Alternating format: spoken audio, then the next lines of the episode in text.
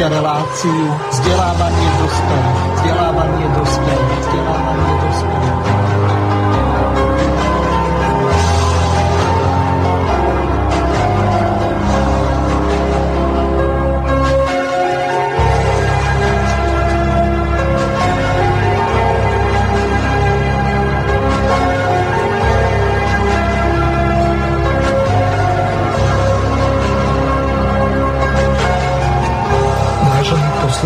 poslucháčky, tak ako oznámila naša znelka v úvode relácie, srdečne vás vítam pri počúvaní ďalšieho dielu relácie vzdelávanie dospelých. Je to už 5. rok, čo sa vám takto prihovárame s našimi hostiami v relácii vzdelávanie dospelých, takže je tu malé jubileum na oslavu. Otázne je, že či vzhľadom k tomu na daný vývoj politickej situácie čo oslavovať. Na jednej strane je dobre vzdelávať e, občanov, prinášať im nové informácie, ktoré si môžu vyhodnotiť na základe svojho vedomia a svedomia. Problém je kus iný. Ak sa napríklad pozrieme do článku 30, tak podľa neho občania majú právo zúčastňovať sa na správe veci verejných priamo alebo slobodnou voľbou si voliť svojich zástupcov. Cudzinci s trvalým pobytom na území Slovenskej republiky majú právo byť volení do orgánov samozprávy obci a do orgánov samozprávy eh, vyšších územných celkov. Toľko hovorí odsek 1 alebo odstavec 1.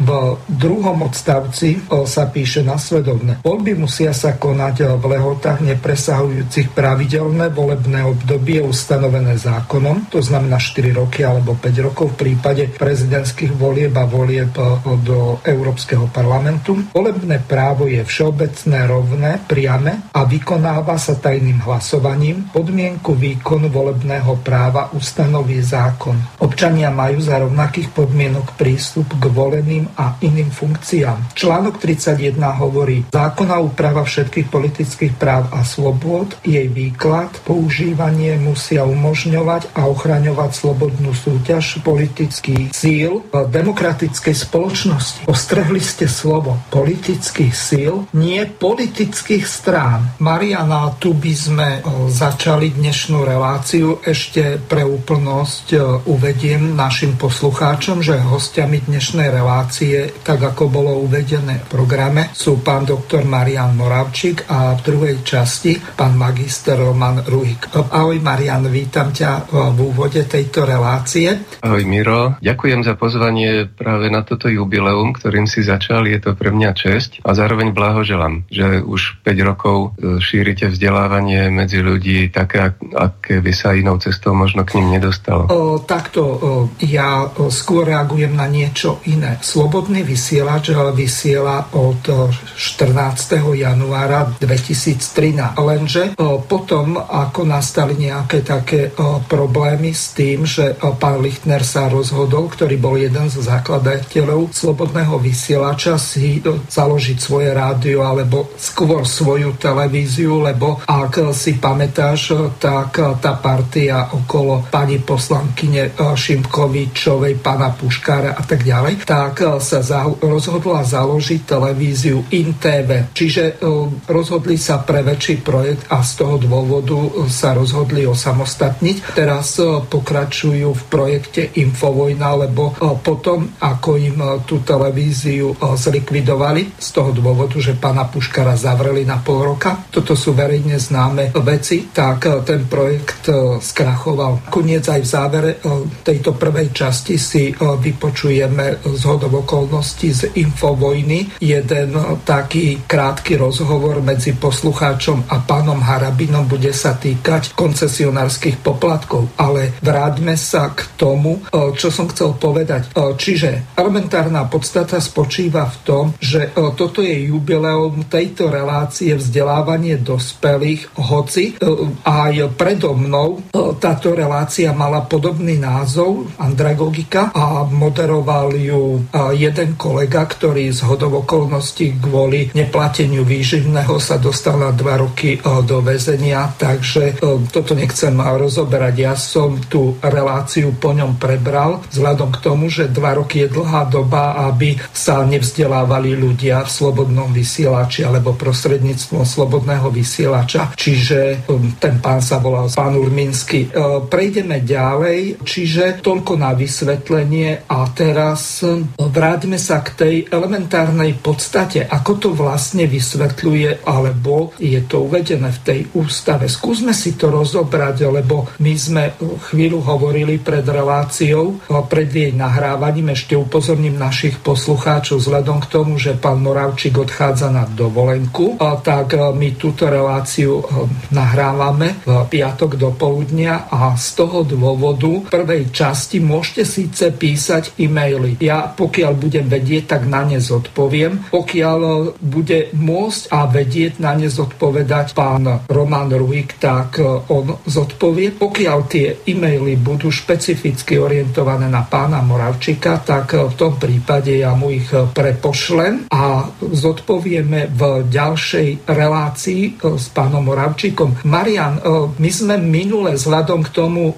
že tá synchronizácia tak funguje alebo nefunguje, to znamená, že e-maily chodia po skončení relácie a nevieme s tým nič urobiť, tak by sme mohli začať tou odpoveďou na tú otázku nášho poslucháča, lebo jednoducho nebol čas. Áno, minule nám napísal mailom pán Miroslav a nepodarilo sa mu doručiť odpoveď mailom. No a tá jeho otázka e, v stručnosti znela. Skúšam to nájsť, aby som to mohol citovať. Úplne kľudne si to nájdi, túto čas vystrihnem.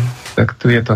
Poslúchať sa pýtal, dobrý deň, pán Miroslav. Chcem sa opýtať hostia, ktoré konkrétne kroky ohľadom referenda vykonal minulý týždeň a za akým výsledkom, ktoré konkrétne kroky vykonal minulý mesiac a za akým výsledkom, aké konkrétne kroky má naplánované vykonať tento týždeň a aký výsledok očakáva a aké konkrétne kroky vykoná tento mesiac a s akým očakávaným výsledkom. Nech host uvedie, kde si tento jeho postup môžeme skontrolovať. Ďakujem. Nož, chcel by som zareagovať asi takto. Na, tomto, na tejto otázke e, poslucháča, ktorého e, zaujalo to, o čom sme rozprávali, je tá priama demokracia, zrejme mu záleží na tom, aby sa v tom niečo urobilo, tak sa e, na mňa obrátil, ako keby som bol ja jeho volený zástupca. No a ľudia sú tak vychovaní vychovaní tým e, štýlom politiky e, stranickým, že si neuvedomujú, že medzi priamou demokraciou a e, tou zastupiteľskou demokraciou cez politické strany je priepastný rozdiel, principiálny. Že tu nejde o to, že niekto v jeho mene bude niečo robiť, ale práve naopak my všetci ako občania podnikáme určité kroky priamej demokracie, aby sme priamo sa zúčastňovali riadenia verejných vecí a v tom môžeme svoje aktivity koordinovať. Tie nerobíme spoločne a skôr je to otázka, akým spôsobom je možné, aby sa náš posluchač, ak v tom chce niečo urobiť, zapojil. No a je trochu optimistické, že môžeme povedať, že je nás viacej, ktorí takýmto spôsobom uvažujeme, že dokonca uvažujeme o vytvorení, pri, vlastne sme už začali vytvárať občianske združenie, ktoré by malo iniciovať a formulovať referenda, byť hlasom väčšej skupiny ľudí pri formulovaní otázok otázok, ale e, hlavný dôraz je treba klásť na to, e, aby ľudia vedeli, čo chcú. V tom je nezastupiteľné to, čo robíte v Slobodnom vysielači vo vzdelávaní, pretože skôr, než čokoľvek ľudia urobia pri riadení veci verejných, je nutné, aby si ujasnili, čo chcú. Takže e, priama demokracia začína tam, že, že človek začne rozmýšľať, zbierať informácie. Keď sa rozhodne už nejaký krok urobiť, tak by mu byť jasné, e, čo vlastne robí. Vrátim sa teraz e, k tomu, čo si začal. E, k tej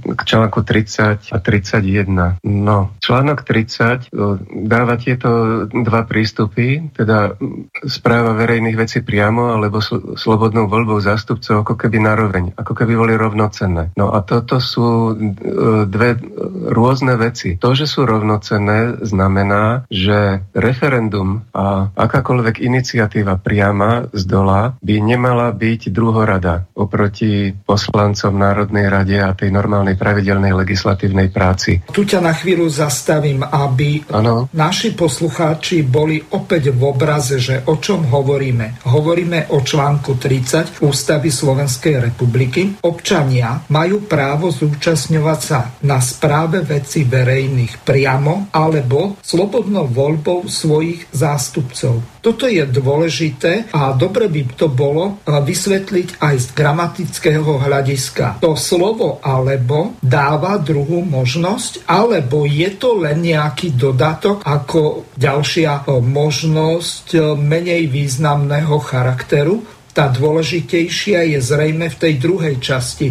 Nechcem používať e, termíny alebo skôr e, príklad napríklad e, z farieb, ak povieme, že je to žlto-červená, tak tej červenej je viacej. Čiže je to viac do červená. Skôr som to myslel takým spôsobom, že ten článok 30, tú úvodnú vetu by bolo podrobne treba rozobrať napríklad porovnaním z angličtiny, kde sa používa slovo and or, and or, to znamená a alebo. Alebo v Slovenčine by to malo byť e, urobené asi takým spôsobom, že, že za tým slovom priamo by mala byť čiarka a potom by to malo začínať tým slovom, alebo tá druhá časť toho súvete. Ja sa domnievam tak, ak sa mýlim, vysvetli to podrobnejšie ty. Veľmi dobre si udrel klinec po hlave, Miro, pretože je veľmi dôležité, či toto slovo alebo má význam exkluzívny alebo rovnocenný. Či e, je teda možné uplatniť obidve možnosti možnosti zároveň, či sa vzájomne vylúčujú alebo nevylučujú. Pretože v Slovenčine tú exkluzivitu by sme vyjadrili čiarkou pred alebo. A keďže v ústave tá čiarka nie je, tak e, mám za to, že e, zákonodarca pri zostavovaní ústavy nemal na mysli to, e, teda aby som bol aby som hovoril... Ako dve rovnocené súčasti politického systému podielania sa na veciach verejných? Áno, presne tak, ale aj e, takto. E, keď niečo riešia moji slobodne volení zástupcovia, teda keď niečo rieši, keď má na niečo kompetenciu Národná rada Slovenskej republiky, tak je otázka, že či tú istú vec e, majú právo riešiť aj občania priamo. Ak to alebo berieme ako neexkluzívne, e, tak e, ani Národná rada nemá právo občanov vylúčovať z rozhodovania. Čiže to, e, tie priame formy demokracie a referendum by malo byť s nimi rovnocené. O, tu ťa sa... zastavím na chvíľu. V tejto súvislosti mi napadla jedna vec. Písatelia ústavy, respektíve tí ústavní právnici okolo akademika Čiča, či boli tak gramaticky na úrovni, e, že by tú exkluzivitu tam boli bývali dali alebo to berú tak, ako ma stále upozorňuje moja sestra, ktorá je presvedčená, že pred alebo sa nikdy nepíše e, čiarka a že vždy robí chybu. E, no, Pochopil no, si? Bez ohľadu na to, áno. V každom prípade bolo by dobré, aby e, tí darcovia ústavy vysvetlili úplne jasne, ako to myslia. Tu sme teraz narazili na ďalší sporný bod v ústave, ktorý nie je dobre vysvetlený a má to závažné dôsledky. Pre pretože má to závažné dôsledky, e, pretože napríklad e, možnosť vypísať referendum tou podmienkou zozbierať podpi- 350 e, tisíc podpisov pod petíciu, to ustanovil, ustanovuje to už Národná rada Slovenskej republiky. No a pokiaľ občania sú rovnocenní zákonodarcovia ako Národná rada Slovenskej republiky, tak Národná rada Slovenskej republiky nemá právo takýmto spôsobom obmedzovať občanov. K tomu počtu 350 tisíc podpisov je to úplne šialený počet. Pozeral som si na príklady z iných európskych krajín. A čo sa týka percenta oprávnených voličov, nenašiel som v Európe žiaden príklad, ktorý, kde, kde by tento počet bol vyšší. V Polsku napríklad je podmienka 500 tisíc podpisov, čiže viac. Len ale... no, takto, Polsko nemá 5,5 milióna, ale 37,5 milióna. Presne tak, to som chcel povedať, že v Polsku tých 500 tisíc je menej ako 2%, ak sa nemýlim. A na Slovensku e, ten vyžadovaný počet 350 tisíc podpisov je až 8%. No, napríklad... Takto úplne e, z hlavy, e, ty si matfizak, tak ma oprávak dokážeš presnejšie počítať. 2% zo 4,4 milióna by bolo niekde okolo 80, možno 85 tisíc, čo je nezrovnateľné s tým, čo je teraz tých 8% približne. Áno, presne, presne tak. No a e, keď sme sa aj zamýšľali nad tým, akým spôsobom to zorganizovať, to zbieranie podpisov, tak tých 350 tisíc to je úplne šialené číslo a obrovské náklady. To e,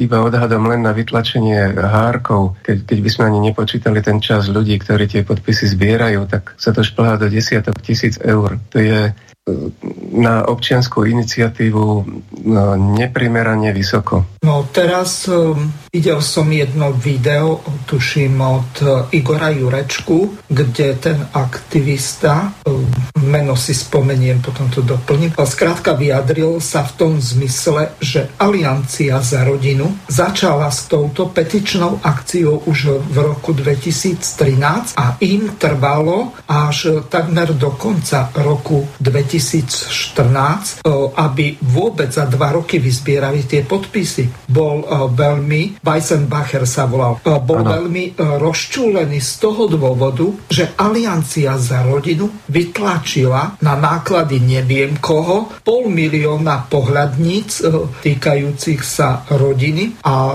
rozčulovalo ho to, že zrejme toto financovala katolická církev, pretože nejaká aliancia za rodinu, ktorá je združením asi nejakých desiatich ľudí, asi viac ich tam ani nie je, tak e, by nebola schopná bez toho, že by e, nejaký George Shereš im poslal balík obrovský peňazí, a dosť pochybujem, že by Svetý Otec im bol býval e, poslal nejaký milión na účet. Áno, presne tak. A e, preto, práve preto, keď uvažujeme o tom, ako cez priamu demokraciu a cez referenda ovplyvniť, upraviť, zlepšiť politický systém na Slovensku, tak e, najnaliehavejšia vec je zmeniť proces proces vyhlasovania referenda záväznosti referenda, e, príjmania referenda, e, pretože e, ty si to zažil na vlastnej koži, čo to je, keď ste organizovali vyhlásenie referenda. No, samotný zber podpisov pre našich poslucháčov zopakujem, ktorí neboli insideri, čiže nevideli dovnútra, čo sa tam vlastne dialo. Z začiatku nás bolo asi 80 mimovládok, potom 128, ku koncu už 150 bezprostredne pred tým referendum, lebo mali sme jeden zásadný problém a ten spočíval v tom, že napriek tomu, že ku koncu nás bolo 150 mimovládnych organizácií alebo neziskových mimovládnych organizácií, tak my sme boli schopní obsadiť len asi 2800 okrskových komisí, čo nebola ani polovica z toho, aby sme my mohli urobiť paralelné ščítavanie hlasov. To sa dalo urobiť skôr ako nejaký menej ako 50-percentný prieskum z toho dôvodu, že e, už potom e, vychádzať nejako štatisticky, že ak v prípade, čo ja viem, 45% sa vyskytnú e, takéto a takéto anomálie v prípade tých, čo ja viem, volebných podvodov alebo čohokoľvek, lebo ešte vysvetlím jednu veľmi dôležitú vec. Právo obsadiť okrskové komisie v prípade referenda má petičný výbor, a len parlamentné strany. To znamená tie strany, ktorých v posledných voľbách volebný výsledok presiahol 5%. Nikto iný. Čiže z tohoto hľadiska, čo sa týka obsadenia tých okrskových komisí, o tom hovorí zákon o vykonaní referenda takýmto spôsobom. Čiže toto nie je až tak jednoduchá záležitosť, e, čo sa týka zabezpečenia e, férovosti pravdivosti a hlavne zákonnosti volieb respektíve vykonania tohto aktu hlasovania v referende, aby som bol presnejší. Nech sa páči na slovo. Áno, Miro, iba doplním, že okrem tých ľudí, ktorých si menoval, tak okrsková komisia musí mať minimálne 5 členov. A ak sa takýmto spôsobom, teda tým, že ich deleguje petičný výbor a politické strany nenájde v niektorom okrsku 5 ľudí, tak zvyšných členov menuje primátor starosta. alebo starosta danej obce. No a Doplním to, zrejme primátor nie, lebo každé mesto, ktoré je väčšie, je rozdelené na mestské časti a mestská časť zabezpečuje v tých konkrétnych okrskoch obsadenie tých členov tých okrskových komisí, takže pravdepodobne primátor nie. Môžem sa míliť, ale takto je to rozdelené. Pokračuj ďalej. Áno, máš pravdu. No a keď si citoval ten článok 30 z ústavy o tom, že je že sa občania majú právo zúčastňovať e, na správe verejných vecí priamo alebo slobodnou voľbou. A popri tom si citoval aj článok 31 a zdôrazňoval si, že sa tam hovorí o súťaži politických síl, nie politických strán. Takže pripomínam to, aby sa to nezabudlo, lebo je to veľmi dobrá pripomienka. A tu by som chcel kvitovať, že aj v tomto bode, teda nie len v tomto, ale aj v tomto bode je, je naša slovenská ústava lepšia, pokrokovejšia, aj občiansky priateľnejšia ako Česká ústava. To o Českej hovorím kvôli tomu, lebo sme vychádzali zo spoločného základu, zo, mali sme niekedy spoločnú ústavu a jedna aj druhá sa nejakým spôsobom vyvinula. No a v českých krajinách sa stále píše o tom, že politický systém je založený na uh, politickej súťaži uh, politických strán, čiže je z ústavy stranický a každý, kto e, by e, niečo chcel na tomto meniť, tak e, môže byť obvinený z rozvracania ústavného systému. No a tu by som chcel upozorniť, hovorili sme na tom alebo, o tom alebo, o tom slove, že či je to exkluzívne, neexkluzívne, ale treba si uvedomiť aj to, že súťaž, politická súťaž o moc medzi politickými silami je niečo principiálne odlišného ako priama demokracia. Takže my to hovoríme jedným dychom v jednej vete, dokonca ani čiarku nedáme medzi to, ale sú to principiálne dve rôzne veci. Chcel by som to porovnať k takému príkladu. Pravdepodobne poznáš, ako to funguje v nejakej veľkej bytovke, paneláku, ktoré má spoločenstvo vlastníkov bytov. No a to spoločenstvo vlastníkov bytov to má buď e, správcu, ktorého si ľudia zvolia, alebo majú správcu zvonku, ktorú robí nejaká firma. No a to je trošku analogia medzi tým, o čom hovoríme teraz. Že či e, si volíme svojich zástupcov, alebo či organizujeme ten svoj život e, v tej bytovke priamo. No a keď ide teraz Len o to... tu ťa na chvíľu zastavím.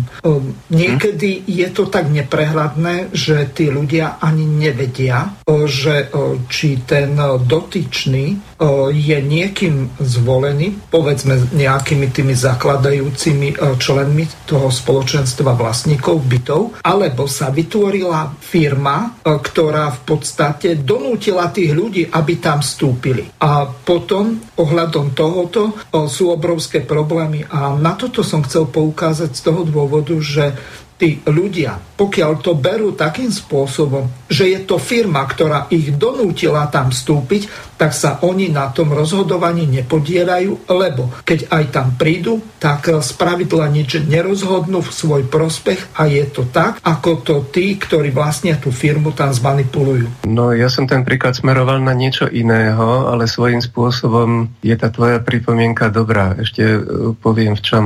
Tu ide teraz o to, že pokiaľ toho správcu robí firma a v meste súťaží viacero firiem, ktoré, robia, ktoré sa tým živia, že robia tie, túto správu a súťažia, tak tá súťaž môže byť podobná, ako je politická súťaž strán. Len tu ťa Môžu... zastavím. No, Uvediem iný príklad. Aha, zoberme to ako analogiu. Rozprával som sa a tu narážam na článok 40, ktorý hovorí o tom, že zdravotná starostlivosť je na základe zdravotného poistenia bezplatná. Zistili sme, keď sme sa rozprávali, že sú kartelové dohody medzi zubármi a že Če, možno, že v celom stredoslovenskom kraji, možno aj inde, je za trhanie zubov dohodnutá kartelová suma 15 eur, napriek tomu, že sa jedná o základné zdravotné ošetrenie. Je si to predstaviť, ak v tom meste sú kartelové dohody medzi týmito organizátormi e, tých vlastníkov bytov, tými bytovými spoločenstvami, tak v tom prípade, ak takáto dohoda je, tak prestúpenie toho bytového domu, ak sa vôbec na niečom takomto dohodnú do iného spoločenstva, tak to je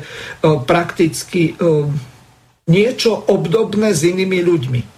Miro, áno, túto otázku, ktorú si nastavil, je dôležitá a bolo by veľmi užitočné ju riešiť, ale je to momentálne iná téma, takže sa nenechám strhnúť. Mm. Vieš čo, ja som ten príklad použil iba z tohoto dôvodu, pretože som zažil tie prípady, keď sme mali vlastného človeka spomedzi seba, ktorého sme si zvolili a potom sme ho menili za firmu a menili sa firmy, tak ono je to takto. Keď si ľudia vyberajú firmu, tie firmy môžu ísť po sebe veľmi tvrdo, môžu si ísť po krku, môžu si hovoriť e, veci ako, že tam ten kradne, vieš, môžu hovoriť treba aj o týchto kartelových dohodách, môžu sa vyťahovať všetky špinavosti ako v politickej súťaži strán, pretože e, tam víťaz berie všetko. Že tam, keď si vyberieme e, nejakého správcu ako firmu, tak tie ostatné, o nich proste nebudeme vedieť, zmiznú z nášho života, nemusíme sa o nich starať. Proste tá víťazná, ktorej sa rozhodneme dôverovať, tak tá sa bude o nás starať. Ale keď si vyberáme medzi sebou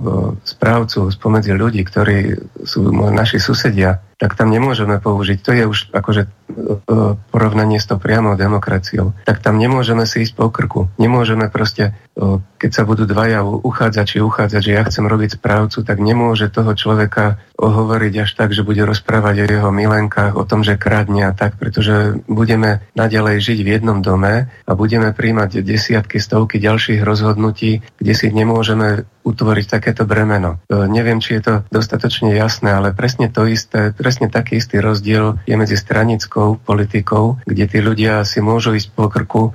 Marian, sa... takto zastavím ťa. Jedna dôležitá vec je osobná integrita toho človeka. Ak podvádza svoju manželku a má milenky, tak kde je zaručené, že v prípade iných ľudí keď toto vyparáti svojej manželke, nepodvedie aj tých v tom spoločenstve vlastníkov bytov. No áno, na jednu stranu je to pravda, na druhú stranu poukazujem na to, že pri priamej demokracii nemôžeš ísť na hranu. Mm-hmm. To nemôžeme niektorých ľudí totálne odpísať a zničiť žiadnymi rozhodnutiami. To sa prejavuje napríklad aj v tom Švajčiarsku. Minule sme si spomínali aj príklady niektorých referent, že tie úplne radikálne referenda tam ani nemajú šancu, ale aj kvôli tomu, že oni sa nechcú tí občania medzi sebou vzájomne ako úplne potrieť a zničiť. Že keď napríklad vidím, že že rozhodujeme sa v bytovke, že či urobiť niekde parkovisko alebo detské ihrisko. No a ja by som tam chcel mať parkovisko, ale keď vidím, že sú rodiny, ktoré majú deti a že to parkovisko by im akože veľmi zavadzalo,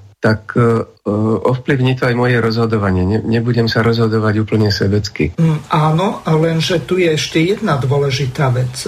O parkovacie miesta by sa mala starať mestská časť alebo obec, ale o zeleň alebo detské ihriska, tak by sa mali priamo starať o to tie komunity tých ľudí. A teraz jedna veľmi dôležitá vec. Kedysi za socializmu boli medzi panelákmi vysadené stromy. Teraz kvôli tomu, že vtedy sa predpokladalo, že možno dve rodiny alebo tri rodiny budú vlastniť e, jedno auto v priemere, dnes je to tak, že je ten priemer opačný. V jednom viac generačnom byte majú tri auta. Čiže um, toto sa nedá porovnať z tohoto hľadiska. A teraz uh, ďalší problém je ten, možno, že sa o tomto zmieni v tej ďalšej časti aj Roman Hruhik, válové zavedenie toho tzv. rezidentného parkovného, kde uh, zdiera ho, kto má v tom jednote viac aut ako jedno. A drasticky. Čiže toto je ten zásadný problém, že tá štruktúra spoločnosti a ten kvázi blahobyt sa zvýšil na takú mieru, že kedysi auto bolo prepichom, dnes je e, nevyhnutnosťou z toho dôvodu, že e, ľudia nerobia priamo v tom meste alebo v tej meskej časti, že by mali nejaký podnikový byt a tam by robili, ale oni za tou prácou dochádzajú desiatky kilometrov. A z pravidla, ak sa tam chcú dostať na čas, e, tak e, oni to auto potrebujú ako svoju nutnosť e, prepraviť do práce napríklad, lebo ak sa stane napríklad to, že meškáš párkrát po sebe, lebo meška nejaká hromadná doprava, tak ťa ten zamestnávateľ prepustí za porušovanie pracovnej disciplíny. Za nedochvíľnosť chodíš pozde do zamestnania si flákač. A tak pri najbližšom prepušťaní, tak si prvý na rade.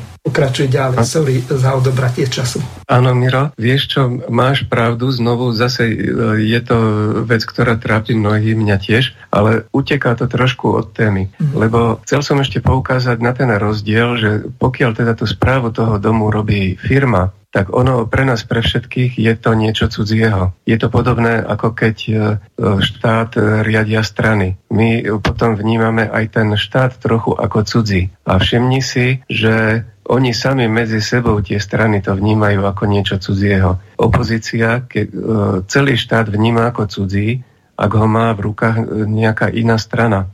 Dokonca prezident Kiska sa vyjadrí o štáte, ktorého je prezidentom, že je to mafiánsky štát, ako niečo cudzieho. Ne, neberie to ako niečo svoje vlastné. To je um, úplná absurdnosť. Opäť ale... ťa zastavím. Základná definícia štátu, ktorá je napríklad v, každej, v každom úvode do politológie, e, čo sa učí na prvom ročníku na politológii. Štát sa definuje ako, e, politick, ako politická organizácia, ktorej hlavným zámerom je získať a udržať moc a potláčať odpor nepriateľských tried. Veľmi som to parafrázoval. Čiže ak prezident eh, hovorí o štáte ako o mafiánskom, tak hovorí o vládnej koalícii, ktorá si uzurpovala hod legálnym spôsobom moc a ju zneužíva na boj proti ostatným nepriateľským politickým stranám. Čiže, inými slovami,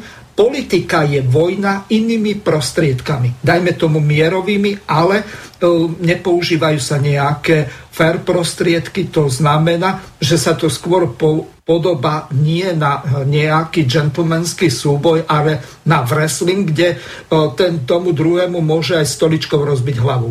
No, tak si to úplne presne zaklincoval, pretože táto definícia podľa mňa nie je úplná. Ona definuje e, stranický štát alebo iný štát stranami e, riadecký systém, e, pretože priama demokracia nemôže vnímať štát ako niečo cudzieho.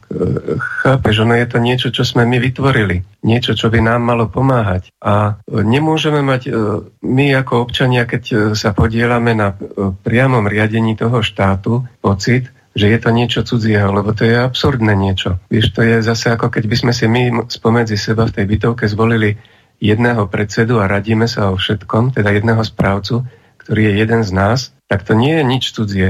To proste robíme, riešime svoje vlastné veci. Nie je tam vôbec nikto cudzí, žiadna cudzia firma, ktorá by nám, nám sem implantovala nejaké kartelové dohody. Je to úplne rozdielný prístup. No a toto je, toto je to, čo by sme si mali uvedomiť, keď sa púšťame do, do tej priamej demokracie, že my potrebujeme zmeniť e, prístup k štátu k dizajnu, ako sú urobené tie štátne orgány, tak, aby nám v tomto štát pomáhal, aby nebol niečo cudzieho. Marian, prečítam presne, že ako je to v slovníku cudzích slov z roku 1990 na strane 855 uvedené. Štát z latinčiny. Za prvé, je politická organizácia vládnúcej triedy, upevňujúca a chrániaca vládu tejto triedy a potláčajúca odpor nepriateľských tried. Až v druhom rade je to politicky samostatná krajina. Keď sa použije termín krajina, tak nacionalistom vlasy dúbkom stávajú, lebo oni štát ako určité územie, čiže krajinu ohraničenú štátnymi hraniciami ani neuznávajú. Oni to berú tak, že to je spoločenstvo alebo skôr e, ten tá politická organizácia Slovákov na Slovensku, na slovenskom území, e, bez ohľadu na to, že koľko tu máme národnostných menšín, ktoré dokonca nemajú svoj vlastný štát, napríklad ako Romovia alebo povedzme Rusíni. No, e, tu ti poviem úplne v krátkosti, že s tou definíciou z toho slovníka cudzích slov, teda keď vyšiel v roku 1990, tak bol určite pripravovaný ešte pred rokom 1989. No a že sa s ňou nestotožňujem a nesúhlasím. Pretože... No bohužiaľ, takto to funguje. A takto to no. bral aj prezident Kiska, ktorý si založil svoju stranu za ľudí a ktorú už pripravoval cez tie rôzne demonstrácie tých organizátorov prakticky od tej vraždy Kuciaka a Kušnírovej. Čiže to slušné Slovensko takzvané, to hnutie je de facto hnutím za ľudí. Šeliga to tam organizoval aj s Farskou a s ďalšími a Šeliga je členom tejto strany. Kiska ani nepovažoval za potrebné vrátiť sa z dvojtyžňovej lyžováčky, vydržal tam ešte ďalší týždeň niekde v Alpách, toho dôvodu, že jemu na tomto štáte, na tejto krajine vôbec nezáleží. Jemu záleží na tom, aby zkrátka tá jeho politická strana uspela v najbližších voľbách a aby si uzurpovala legálnym spôsobom, to znamená cez voľby, hoci unfair prostriedkami, tak ako sa dostal napríklad k tomu prezidentskému postu, že oblepil celé Slovensko billboardami, to robí aj teraz. Kdekoľvek ideš, kdekoľvek ideš, tak vidíš, že sa na teba vyškiera Kiská Remišová a koľko je ešte do volieb? Kedy no, začína takže, vlastne tá kampaň? Tak, takže Miro, aby som bol stručný a jednoznačný. Keď hovoríme o priamej demokracii, tak uh, musíme vyškrtnúť zo svojho slovníka slovo trieda ovládaná alebo riadiaca. Pretože to... A politická strana je čo? Je to vládnúca alebo ovládaná trieda. Tí, ktorí sú v opozícii, tak sú ovládaní a zrejme podľa tej zásady, ako napríklad spieva ABBA, the winner takes it all, víťaz berie všetko, tak v podstate takto to funguje. Paška jasne povedal, vyhraj voľby a môže všetko. Myslím Takže, pána Pašku ide... zo Smeru, aby sme uh, si ho neplietli s tým z sns -ky. Takže je jasné, ľudia, ktorí majú tú stranickú politiku a tieto definície, ktoré si teraz prečítal pod kožou, tak e, pre nich je referendum ľudovej iniciatívy a priama demokracia úplne zbytočná. Vieš, pretože ako náhle všetky tieto definície, tak ako si ich prečítal, príjmeme, tak je zbytočné čokoľvek robiť. A presne o to sa oni snažia. Znechutiť akékoľvek iniciatívy na vypísanie referenda. Vysmievajú sa z referend, že koľko ich tu bolo, možno 20 a ani jedno nebolo, teda okrem jedného, tak ani jedno nebolo platné. No a to všetko smeruje k tomu. Takto, Marian, v predchádzajúcej relácii som spomenul jednu veľmi dôležitú vec. Referenda fungujú veľmi efektívne od roku 1848 vo Švajčiarsku. Lenže už e, takmer 50 rokov predtým, v roku 1802, tak sa zaviedol spoločensky uznaný úzus. To znamená, že tí, ktorí sa nezúčastnia referenda, tak súhlasia so všetkými otázkami a takýmto spôsobom sa v podstate schválila federatívna ústava vo Švajčiarsku. To znamená, predtým bola, bolo Švajčiarsko konfederatívnou e, republikou, ak to môžem tak nazvať alebo bolo konfederáciou. Čiže oni na základe tohoto e, zaviedli ten systém, že tí, ktorí nehlasujú, súhlasia e, s obsahom referenda so všetkými otázkami a tam bez ohľadu na to, že koľko ľudí príde k tomu referendu, každé je platné. Lenže tu je to tak, že tí, ktorí neprídu k referendu, tak sa zdržali, čiže sú v podstate politicky indiferentní, alebo ako by som to nazval, nezúčastnení. To znamená, že oni sa nezarátajú nikde, tak ako keby sa v prípade hlasovania poslancov zdržali. Lenže ani zdržanie ešte neznamená, že ten človek eh, zachoval neutrálny postoj. Z toho dôvodu, že eh, v prípade toho, že ak by sa to zarátávalo či už k tým, ktorí sú proti, alebo k tým, ktorí sú za, v podstate tí, ktorí sa zdržali, e, tak by sa dramaticky menili tie výsledky. A toto je dôležité. Veľmi dobrá pripomienka, Miro, e, pretože pozrime sa, ako fungujú voľby. Tam e, tiež účasť vo voľbách je málo nad 50% A je tam potom ďalšia klauzula, že je tam druhé skrutinium, teda tie strany, ktoré nedosiahnu 5-percentné kvórum, tak ich voličov si v podstate tie vyťazné strany prerozdelia. Vieš, čiže t- tak, aby sa dosiahol tých, ten počet 150 poslancov. Takže tam tá výťazná možnosť e, si privlastní aj tie hlasy, ktoré evidentne nehlasovali za ňu. A referendum takúto... E, no, nie, nie je tam taká istá logika, taký istý princíp. Nie, nie je to rovnocenné. E, prístup k voľbám nie je vôbec rovnocenný tomu, ako sa rozhoduje v referende voľbou.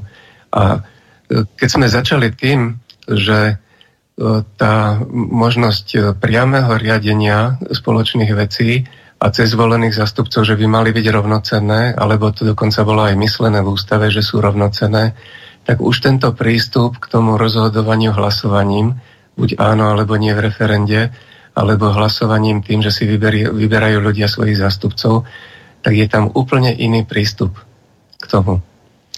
Uh, vieš si predstaviť, že by pri voľbách muselo, že by bola podmienka, že sa volie musí zúčastniť aspoň 50 ľudí, inak tie voľby budú neplatné a povedzme Národná rada 4 roky nebude vôbec, alebo sa musia urobiť nové voľby, ale s úplne inými stranami a úplne inými zástupcami? No viem si to predstaviť a dokonca by to bolo aj dobre, lebo táto prezidentka, ktorá bola zvolená 42 percentami, v druhom kole by v podstate nebola prešla. Hoci ju z hľadiska, keď sa pozrieme na celkový počet voličov 4 milióny 450 tisíc, volilo len nejakých 23,7%. Čiže prezidentka, ktorá bola právoplatne zvolená v zmysle platnej ústavy a volebného systému, tak má menej ako štvrtinovú podporu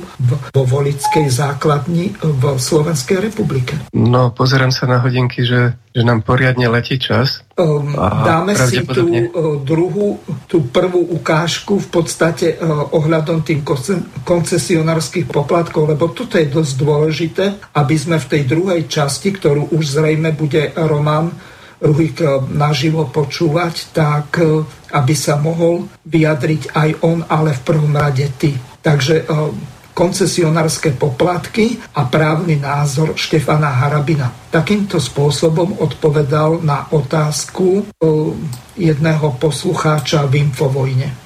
Dobrý večer do štúdia. Dobrý večer. Ja by som sa chcel spýtať pána doktora Harabina na takú, či by mala príchodnosť taká občianská iniciatíva na základe Ústavy Slovenskej republiky článok 32, vzhľadom na to, čo sa deje v tejto našej vlasti, napríklad aj vymenujem len pár ako demisia Lajčaka stále vo funkcii, zrušenie nezrušiteľných mečiarových amnestí, inaugurácia súdružky Čaputovej napriek tomu, viete, Hej. proste nefunkčenie ústavného súdu, že či je možné prestať platiť na protest na základe článku 32 koncesionárske poplatky a vlastne podľa Gandhiho ne, nenásilný odpor. Proste dať sa dokopy a začať niečo vzhľadom na to, že oni si tu robia čo chcú, svojvola, svoloč proste a už bežný človek má toho dosť. Takto poviem rovno o, Dobre, na rovinu, pokiaľ ide o spomínané koncesionárske poplatky. Pamätáte sa, aj tu v relácii sme o tom hovorili, ja som pripravil ústavnoprávnu sťažnosť hej, na subjekty, ktoré majú dispozíciu podať na ústavný súd. A poslal som to e,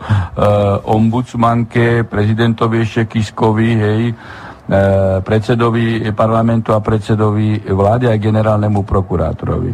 Z hodov okolností ombudsmanka mi napísala, že e, ona nemôže podať, lebo tu nejde o ľudské právo. ombudsmanka, ako, nie, nie, tak právo na majetok, lebo keď ty platíš niečo, čo nemáš platiť, tak to je jedno zo základných ľudských práv, je právo na vlastníctvo, právo na majetok. Tak o akú osobu ide v pozícii ombudsmanky? To sú inštitúty len na ochranu gay parát, pedofilie hej, a, a, a rôznych sexuálnych uh, úchylok. A keď má chrániť právo občana, tak nie. Ale nepodal. Ja som hovoril jednu vec, že legislatívnym spôsobom, keby som sa stal prezident, tak prvá ústavná sťažnosť ide na to. A ja tvrdím, to je môj názor. hej, že tieto e, poplatky sú neústavné. Evidentne sú e, neústavné, lebo vy nemôžete a žiaden občan nemôže platiť dvakrát za to isté. E, my platíme dane hej, do e, portfólia, ktorých padajú verejné služby ako cesty, školy, nemocnice, aj verejnoprávny e, rozhlas, televízia a tak ďalej. Nie je možné platiť za to ešte raz. Vy sa môžete dostať do ľahkej pozície, e, že nezaplatíte koncesionársky poplatok a slovenský rozhlas alebo televízia RTVS hej, dá na vás žalobu. No a vy v tomto konaní budete žiadať sudcu, aby prerušil konanie s tým, hej, že podá e, návrh na ústavný súd, že tento zákon je neústavný. A, a môžete v tomto návrhu opísať všetky dôvody, ktoré som ja v ústavnej stiažnosti, teda pripravenej e, ústavnej stiažnosti, ktorú som poslal všetkým ústavným činiteľom, všetky argumenty a žiadať súd prerušiť konanie hej, a na ústavný súd. Neverím tomu, že by sudca toto neakceptoval, hej, lebo evidentne to je neústavné. A, a takto, hej, takto sa uh, máte ľahkú možnosť vyhnúť plateniu, až kým nerozhodne v konečnom dôsledku ústavný súd. O, pripomeniem, že čo hovorí článok 32 Ústavy Slovenskej republiky. Občania majú právo postaviť sa na odpor proti každému, kto by odstraňoval demokratický poriadok základných ľudských práv a slobod uvedených v tejto ústave, ak činnosť ústavných orgánov a účinné použitie zákonných prostriedkov sú znemožnené. Marian, v tomto prípade ten tzv. Maďarovičov zástrčkový zákon, to znamená, že ten, kto má elektromer, tak je e, na základe prezumcie viny potenciálnym exploatérom v podstate signálu verejnoprávnej televízie a rozhlasu. Čiže on musí platiť, lebo ťaží ten signál, ktorý je vystielaný e, vzduchom cez internet, e, cez satelity a tak ďalej, či už terestriálne, alebo satelitne, alebo internetovo to znamená, že on je potenciálnym zlodejom a z toho dôvodu on musí platiť. A najviac, čo ma zarazilo, koncesionárske poplatky za služby vo verejnom záujme sú v štátnom rozpočte zaradené do kategórie 4 medzi sankcie uvalené na obyvateľstvo. Keď som to videl, tak eh, mi eh, stúpol tlak asi na 150. Uh, Marian, uh, zopakuj prosím ťa ešte uh, túto časť, lebo som mal uh, mutnuté a nevšimol som si. Uh, čiže uh, stupne mi tlak na 150, tam som skončil. Uh, áno, touto krátkou, jednoduchou ukážkou si otvoril pandorinu skrinku rôznych otázok. No, čo sa týka koncesionárskych poplatkov, ja mám k tomu úplne špecifický aj osobný osobné skúsenosti. Ja totiž nepozerám televíziu no najmenej 15 rokov, možno aj viac. E, úplne žiadnu. Takže televízor nemáme zapnutý e, celý rok. No a pritom e, stále teda tie koncesionárske poplatky som nutený platiť No a je teda otázka všeobecná. Je možné e, niekomu vnúcovať nejakú službu, o ktorú nemá záujem? Nie len, že akože nevyužíva, ale ani explicitne nemá záujem. Aj to určite, keď aj nepo, nenájdeme presne v ústave nejaký článok, ktorý by tomu odporoval, ale odporujú, to, e, odporujú tomu iné zákony na ochranu spotrebiteľa, zákazníkov, občianský zákonník. Tam by sme akože toho našli v právnom systéme veľmi veľa. No a e, je e, veľmi otázne a v podstate v priamej demokracii, keby sme boli úspešní, tak e, to by bola jedna z najdôležitejších vecí, na ktorých by mi záležalo, tak odstrániť z právneho systému zákony a ustanovenia, ktoré sú rozporné s inými ustanoveniami, s dobrými mravmi a našli by sme ich nepomerne viac než tento Maďaričov zákon. No poviem ti ešte takú kuriozitu, čo sa týka tých koncesionárskych poplatkov. V jednej malej obci na Liptove, e, kde sme teda tiež nesledovali televíziu, ale musel som ju platiť, tak sme predali byt. Odhlásil som sa a, a len mi potom nový vlastník keď už bol napísaný v katastri, povedal, že mi tam stále chodia ešte výpisy zo SIPA. Tak som si uvedomil, aha, mal by som to odhlásiť. No a pokúšal som sa o to. Napísal som, že predal som byt, že už na tej adrese nebývame a že o, teda žiadam, aby ma odhlásili z platenia koncesionárskych poplatkov. A napísali mi, že to je všetko pekné, ale že takéto nejaké vyhlásenie, ani ten kataster, ani tá zmluva o predaji, že to tej štátnej inštitúcii, teda tej rade pre vysielanie nestačí, že oni musia mať e, faktúru záverečnú z elektrární, kde mi to vyučtujú, že ma odpájajú.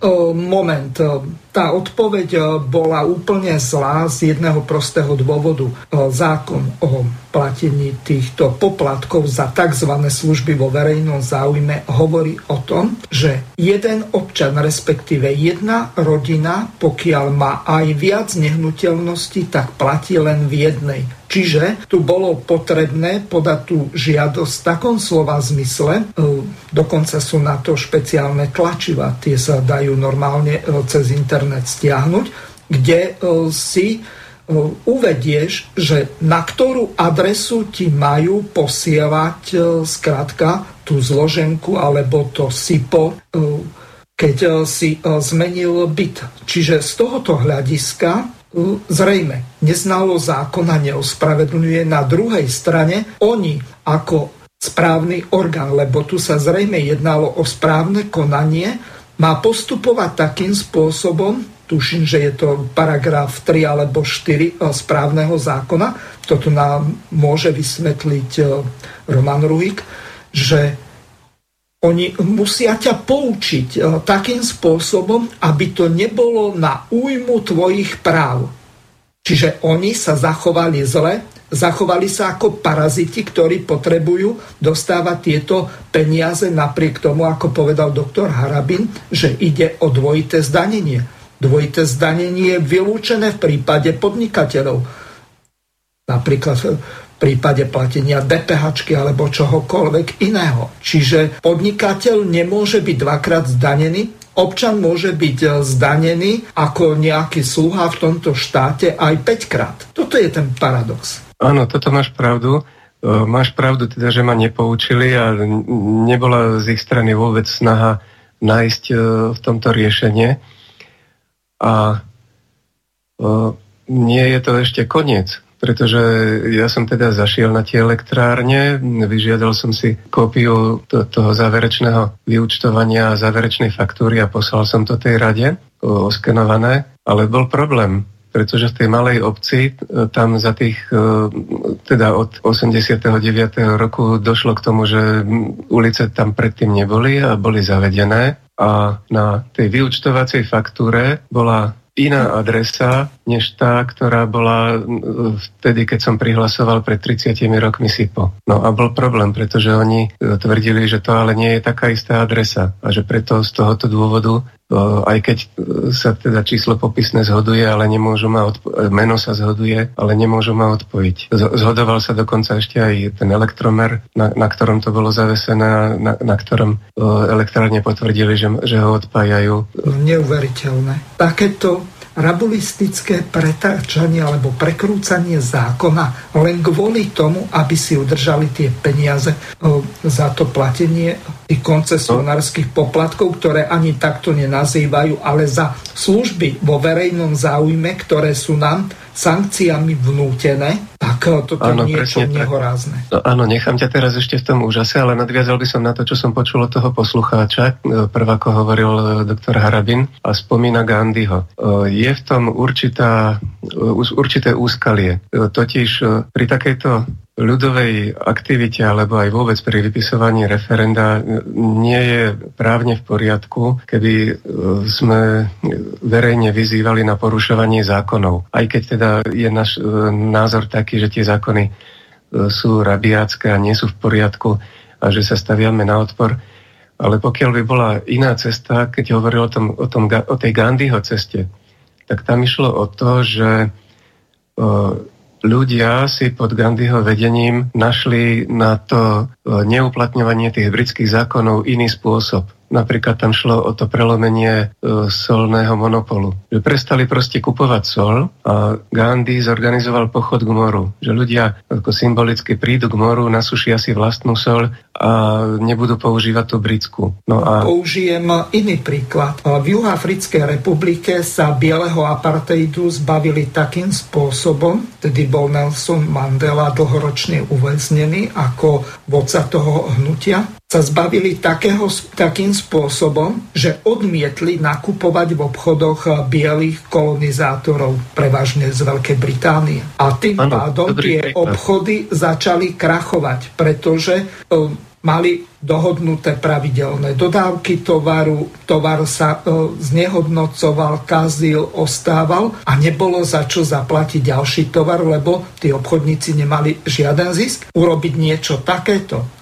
že prejsť na alternatívnu obživu alebo alternatívne iné riešenie e, tých základných životných potrieb je možné. Lenže otázka znie, či dôjde k takej jednote národa, aby ten národ konal tak, ako tí Indovia alebo tí Juhoafričania. Áno, do, dobré pripomienky, ale keď to aplikujeme na, ten, na tie koncesionárske poplatky, tak vlastne nejde o to vyzývať neplaťte koncesionárske poplatky, ale odpojte si televíziu. Len Neže? moment, tu, toto nemá nič spoločné s televíziou ty si sankcionovaný na základe prezumcie viny z toho dôvodu, že už máš elektrinu.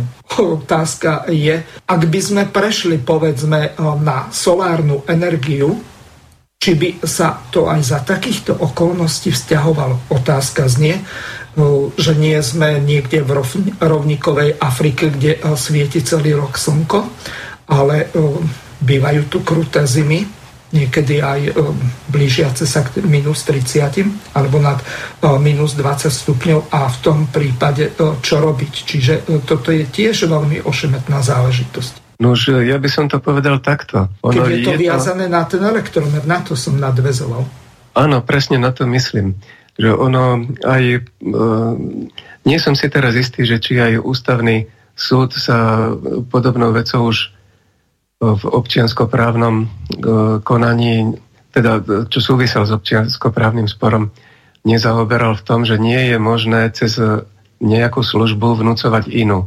Že si kúpiš nejakú službu, ale s podmienkou, že, že Pozor, si kúpiš balík. toto Roman veľmi dobre vysvetlí. Takéto, čo si v prípade bežných obchodných vzťahov nie je možné, aby ti ako súčasť nejakej objednávky vnútili iný výrobok, za ktorý musí zaplatiť. Oni ti ho musia dať bezplatne, ako nejaký bonus. Áno, áno presne tak. A tak, takisto by nemalo byť možné tým, že si kúpiš elektrinu, dodávku elektriny, aby ti ti vnútili aj dodávku televízie. No a ako náhle teda ľudia tú televíziu pozerajú, tak to ako keby tú dohodu aj akceptovali. Vieš, takže aj to moje nepozeranie je takýto protest. Ja ako úplne zjavne tú službu neodoberám, nechcem, nemám záujem. A odporúčam to všetkým svojim známym a ľuďom, to, že nepozeráte televíziu, fakt o nič neprídete, len to prospeje vášmu duševnému zdraviu.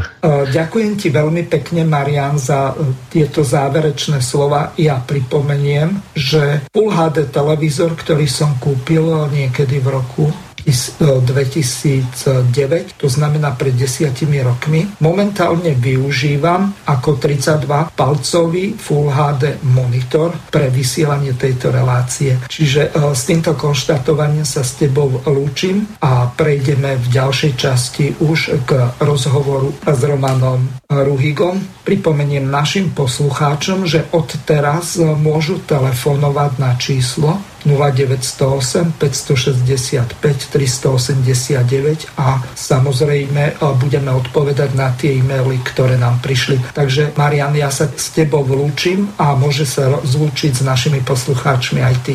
Ďakujem, Miro, lúčim sa a do počutia, vážení poslucháči. Vážení poslucháči, takže pokračujeme v tejto relácii s pánom Romanom Ruhigom. Ahoj, Roman. Prajem príjemne popoludní do vášho vysielača a všetkým počúvateľom tejto relácie. môžeš použiť aj český termín poslucháčom. to vôbec nevadí. Dobre. Roman, zrejme si počul značnú časť tejto relácie, tak skúsme prebrať niektoré tie veci týkajúce sa samozrejme tých koncesionárskych poplatkov. Mám tu ešte jednu ukážku pripravenú, názor iného právnika, vysokoškolského učiteľa, doktora Braňa Fábriho. Ten si prehráme e, o chvíľu, len najskôr by bolo potrebné vysvetliť našim poslucháčom to, e, na čo som sa tak e, predbežne spýtal, či je možné vnútiť popri odbere elektriny ešte ďalšiu službu, čo nie je možné napríklad e, v prípade objednania si nejakého tovaru, že ti vnútia aj iný, že si ho musí zobrať a musí za ňu zaplatiť. Môj názor je, že nie je to v súlade s ústavou ani s dohovorom o ľudských právach, takže v podstate tam je taká jednoduchá e, odpoveď, nakoľko nie je možné ani v rámci zásady ochrany spotrebiteľa vnúcovať nikomu niečo, čo spotrebiteľ sám nechce. Takže tu máme viacej možných ustanovení, kde sa môžeme v, to, v tomto ohľade brániť. Napriek tomu náš zákonodárca prijal zákon o 340 z roku 2012 zbierky zákonov, ktorý hovorí, že zákon o úhrade za služby verejnosti poskytované rozhlasom a televíziou Slovenskej republiky to zmení doplnenie niektorých zákonov, jednoznačne určuje platiteľa, kto teda je povinný platiť a v tomto prípade paragraf 3 hovorí, že platiteľom úhrady je fyzická osoba, ktorá je evidovaná dodávateľom elektriny v evidencii odberateľov elektriny v domácnosti ako odberateľov elektriny v domácnosti v odbernom mieste pre spotrebu v byte alebo v rodinnom dome a zábe zamestnávateľ, ktorý v pracovnom pomere alebo v obdobnom pracovnom vzťahu zamestnáva aspoň troch zamestnancov. Na očili tohto zákona sa služobný úrad posudzuje ako zamestnávateľ. To znamená, tu vidíme, že pri tom dodávateľom elektrickej energii nie je dneska štát. To je prvý problém. Uh, ak štát nie je dodávateľom elektrickej energii, nakoľko elektrickú energiu kúpime od súkromných osob, lebo došlo k privatizácii, tak uh, rozvodnej sieti aj dodávky elektrickej energie, tak uh, je absolútne nelogické a ne, nepochopiteľné, že ako môže takto zákon byť postavený, kde sa odvoláva vlastne, že každý musí platiť, kde je evidovaný ako dodávateľ, respektíve kde je fyzická osoba, ktorá je evidovaná ako dodávateľ elektriny. E, chápem z technického pohľadu, že e, každý televízny príjimač má napojenie na elektrickú sieť, ale napríklad už pri rádii to tak nie, to znamená, môžete ísť aj na nejakú batériu, je to úplne bežné, v aute idete na autobatériu, to znamená, nie ste... Um, nie ste Roman, tu ťa zastavím, ani, ani toto nie je priechodné z toho dôvodu, že ja väčšinou z YouTube pozerám cez tablet, ktorý má svoju vlastnú batériu a môžem si ju nabiť aj solárnym kolektorom. To znamená, že idem z vlastného zdroja. No len potom teda, otázka znie, že prečo nám vnúcujú e, inú službu, ktorú ani neposkytuje štát, ako si správne povedal, tú elektrickú energiu. Tá sa niekde na svetových trhoch e, nakupuje. Pred e, pár dňami sme tu mali nejakého dilera, ktorý ponúkal, že ponúka lacnejšiu elektrickú energiu ako čo ja viem SPP alebo Slovenská energetika alebo ktokoľvek iný. To znamená, že ty si môžeš vybrať dodávateľa elektriny a samozrejme rozvodné siete, to znamená aj tie fyzické elektromery nepatria štátu, ale súkromným spoločnostiam, napríklad stredoslovenskej energetike, čo nie je štátny podnik, alebo západoslovenskej energetiky a tak ďalej. To je presne ten problém, ktorý tu pomenúvame, no, ale musíme trošku aj dať to na pravú mieru, ten zákon, že v podstate tu sa určuje osoba, že to teda tá osoba je ono to není vnúcované, že vlastne z elektrickou energiou musíš platiť e, priamo ako e, podmienené aj e, za službu verejnoprávnej televízii ako koncesionársky poplatok, ale vymenováva vlastne týmto spôsobom, kto je povinný.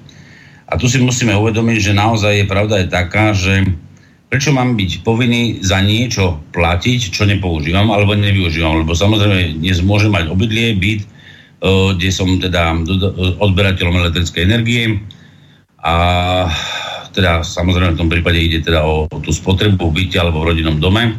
A prečo vlastne týmto ma podmenuje niekto, že musím byť platiteľom aj koncesionárského poplatku, ak napríklad odmietam používať a, a, televíziu alebo rozhlas.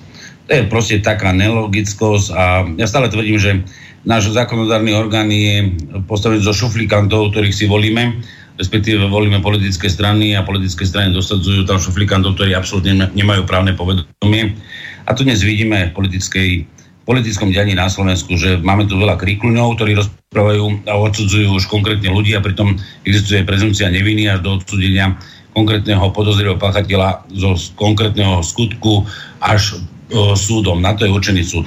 Um, Roman... Toto sa vlastne deje na Slovensku bežne, že máme zákonodárny orgán, kde sa príjmajú zákony, pripomienku zákony a príjmajú zákony, ktoré vyslovene nemajú ani právnu logiku, nemajú ani ústavnosť a veľakrát sú v rozpore s medzinárodnými dohovormi, ktorým sa Slovenská republika zaviazala, aby napríklad je to zákon o dvojitom zdanení a iných formách. A napriek tomu na Slovensku veľakrát občania sú aj dvojito zdaňovaní, pri tom pracujú v zahraničí, tam platia daň a potom prenašajú sa ešte sem a tu sú dodaňovaní znova.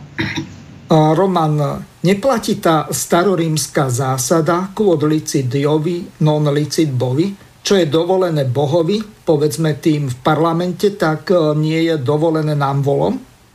to znamená obyčajnému plepsu, hoci e, máme rovnaké vzdelanie alebo dokonca aj vyššie ako tí, ktorí tam sedia? Rímske zásady sa skôr považujú ako občianske zásady, ale táto zásada, ktorú si ty spomenul, je skôr uh, postavení sily proti slabému.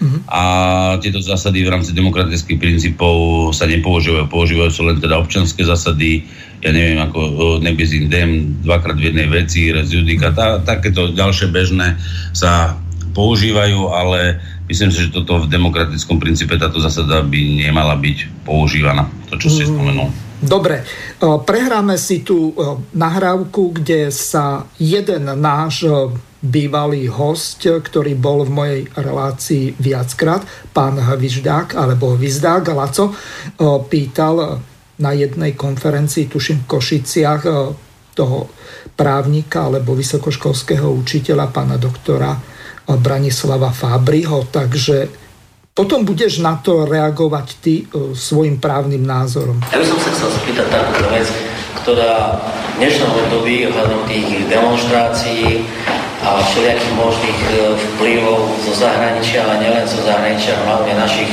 oligarchov, dá sa tak povedať, manipulujú s verejnou mienkou a so všetkým. Keď e, že si privlastnili, sprivatizovali všetky médiá, vrátane printových e, a tak ďalej, ale nevlastnia slovenský rozhlas a televíziu, ktoré e, platíme my z koncesionárskych poplatkov plus sú platené aj si aj do štátneho rozpočtu. Chcem sa spýtať, pretože svojím spôsobom nedostávajú v týchto reláciách, či v rozhlase, v televízii, príležitosť ľudia, ako ste vy dvaja, aby boli oponentami aj tej strany, ktorá sa neustále dostáva do týchto médií. Je nejaká možnosť, aby ľudia, nejaká skupina povedala, že dosť stačí a na základe toho, že to nie je uh, svojím spôsobom vyrovnaný, nie je to nejak uh, tak, aby ľudia mali možnosť získať aj iné informácie, bola možnosť e, odmietnúť platiť koncentrátske poplatky, aby si tí ľudia, ktorí o tom ako rozhodujú, uvedomili, že týmto spôsobom to ďalej nie je. Nejde. Čiže je možnosť, aby ľudia odmietli platiť tie koncentrátske poplatky, alebo nejakým spôsobom donútili uh, tú verejnoprávnu televíziu a rozhlas, aby uh, vydávala uh, objektívne informácie. Ďakujem. Pokiaľ ide o verejnoprávnu televíziu a rozhlas, tak e, vieme, že si neplnia tie povinnosti, ktoré majú na základe zákona. Na druhej strane otázka, ako ich k tomu donútiť. Tak Z hľadiska tohto vieme, že obracanie sa na rady neprináša také úspechy, aké by sme chceli, na televíznu radu povedzme. Je tu problém s tým, že máme tu slobodu prejavu, právo na informácie. Vyslovenie je v článku 28, sa už hovorilo dneska, právo na informácie je jedným z týchto základných práv, aj ústavných práv a úlohou RTVS by malo byť pomáhať k realizácii práva na informácie. Spôsobom informovania však toto právo porušuje. Tu by sa dalo uvažovať o niekoľkých postupoch, čiže a jedna možnosť by tu bola napríklad petícia proti vysielaniu RTVS. Keby sa nazbieralo 100 tisíc podpisov, ktoré prídu do parlamentu, tak by z toho musela byť minimálne diskusia, ktorá by mohla aj pri určitom percentuálnom zložení e, povedzme poslancov viesť k tomu, že sa zmenia pravidlá fungovania RTVS. Rovnako tak e, je tu možnosť, ono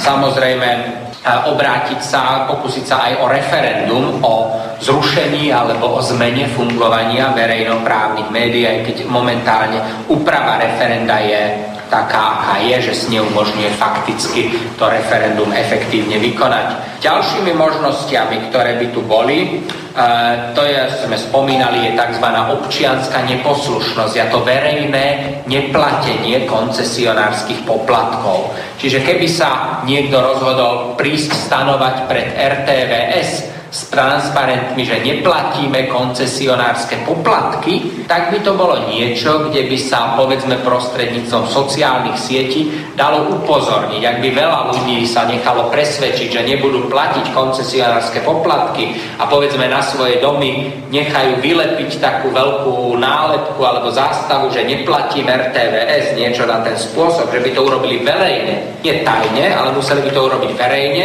seba prezentáciou, že ne neplatím RTVS, tak aj pri určitom politickom rozložení síl by tá RTVS len veľmi ťažko e, presadzovala nejaké prísne sankcie voči tým, ktorí k tomu RTVS majú taký dosť odmietavý postoj. Čiže tá občianská neposlušnosť by za určitých okolností mohla samozrejme fungovať.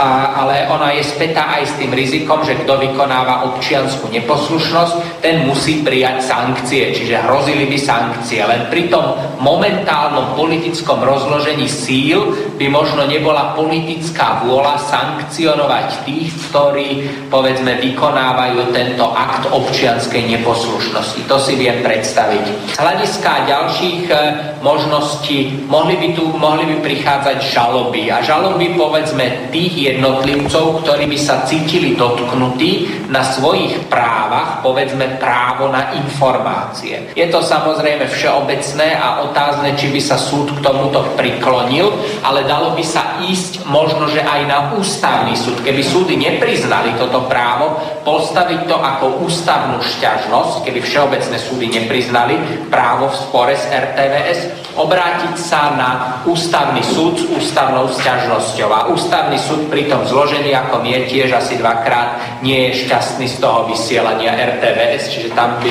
teoreticky mohla prichádzať šanca na úspech, ale hm, nepochybne danej súvislosti existuje viacero možností. Každá z nich má svoje výhody, nevýhody a mnohé z nich sú späté aj so sankčnými následkami. Čiže nie vždy musí prísť úspech, ale tie, tých možností je niekoľko.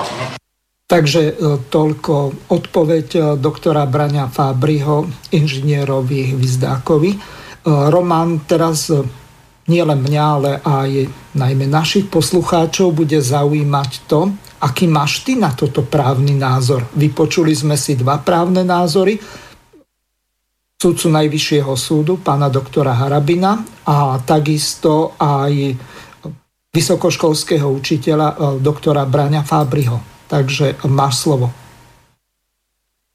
V súčasnosti sme spomínali, že v podstate existuje tu zákon na vybranie koncesionárskych poplatkov, kde vlastne máme aj nejaký účel úhrady a pán Fabri spomínal, že je to vlastne na princípe e, slobodu prístupu k informáciám. Myslím si, že to nie je úplne to správne pomenovanie, lebo zákon jasne definuje, že ide o účel úhrady za finančné zabezpečenie služieb verejno verejnosti v oblasti rozhlasového vysielania, televízneho vysielania poskytovaných rozhlasom a televíziou Slovenska. To znamená, tam ešte nie je v tom zákone jasne dávané, že vlastne je to za účelom poskytovania informácií. To, takéto slovo tam absolútne v tej vete chýba.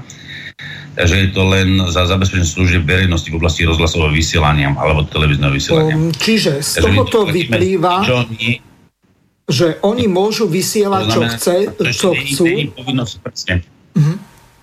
To znamená, oni majú schválené uh, radou uh, pre vysielanie a retransmisiu. Uh-huh. Nejaký postup, nejaký vysielací, nejaký hm, vysielací program. To znamená, že ešte ne, neznamená to, že v rámci toho vysielacieho programu uh, je garantované, že by vám podľa článku 26 ústavy uh, práve uh, verejnoprávne na televízii alebo rozhlas vám garantoval, že bude poskytovať tie informácie, ktoré, po ktorých vy túžite alebo ktoré by ste mali mať. Veľakrát vidíme aj v tej verejnoprávnej televízii, že takéto informácie nie sú objektívne. Aj keď v podstate oni môžu tvrdiť, že sú objektívne, ale nie sú objektívne, keď ich porovnávate s inými informáciami, dajme tomu aj médií, e, ktoré preberajú určitú informáciu zo zahraničia a už e, tá informácia je upravená alebo pozmenená tak, aby bola možno skôr populisticky riadená podľa toho, kto tú televíziu vedie alebo ten rozhlas. To vidíme množstvo relácií, kde síce verejnoprávna televízia napríklad je zo zákona povinná pred voľbami poskytnúť určitý čas každému politickému subjektu alebo strane, ktorá sa ujíma alebo respektíve bude kandidovať na určitú pozíciu, to znamená, či to bude do parlamentu, či to bude za prezidenta, alebo vyšších územných celkov, alebo v niektorých prípadoch aj na posty primátora v hlavnom meste alebo v Košiciach. Lebo na to máme osobitný zákon. Takže tu si musíme povedať, že čo vlastne tá verejnoprávna televízia naozaj nám prináša, či nám prináša také informácie, ktoré by boli garantované článkom 26 ústavy, na ktoré máme právo, ktoré nám teda ústava a tento štát musí garantovať, lebo tu nám to musí garantovať štát. A otázka je, že prečo by som mal ešte vôbec za takéto informácie platiť, lebo mi to ústava garantuje, že tento štát mi takéto informácie musí poskytovať.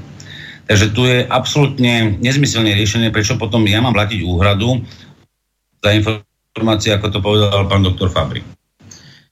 Keď sa vrátime k tomu, že ako sa brániť v tejto veci, musíme skonštatovať, že zatiaľ, pokiaľ máme nejaký zákon, tak uh, sme viazaní týmto zákonom, to znamená, neznalo zákona nikoho neospravedlňujem, ale napriek tomu existujú určité ustanovenia e, garantujúce ľudské práva, napríklad právo na odpor.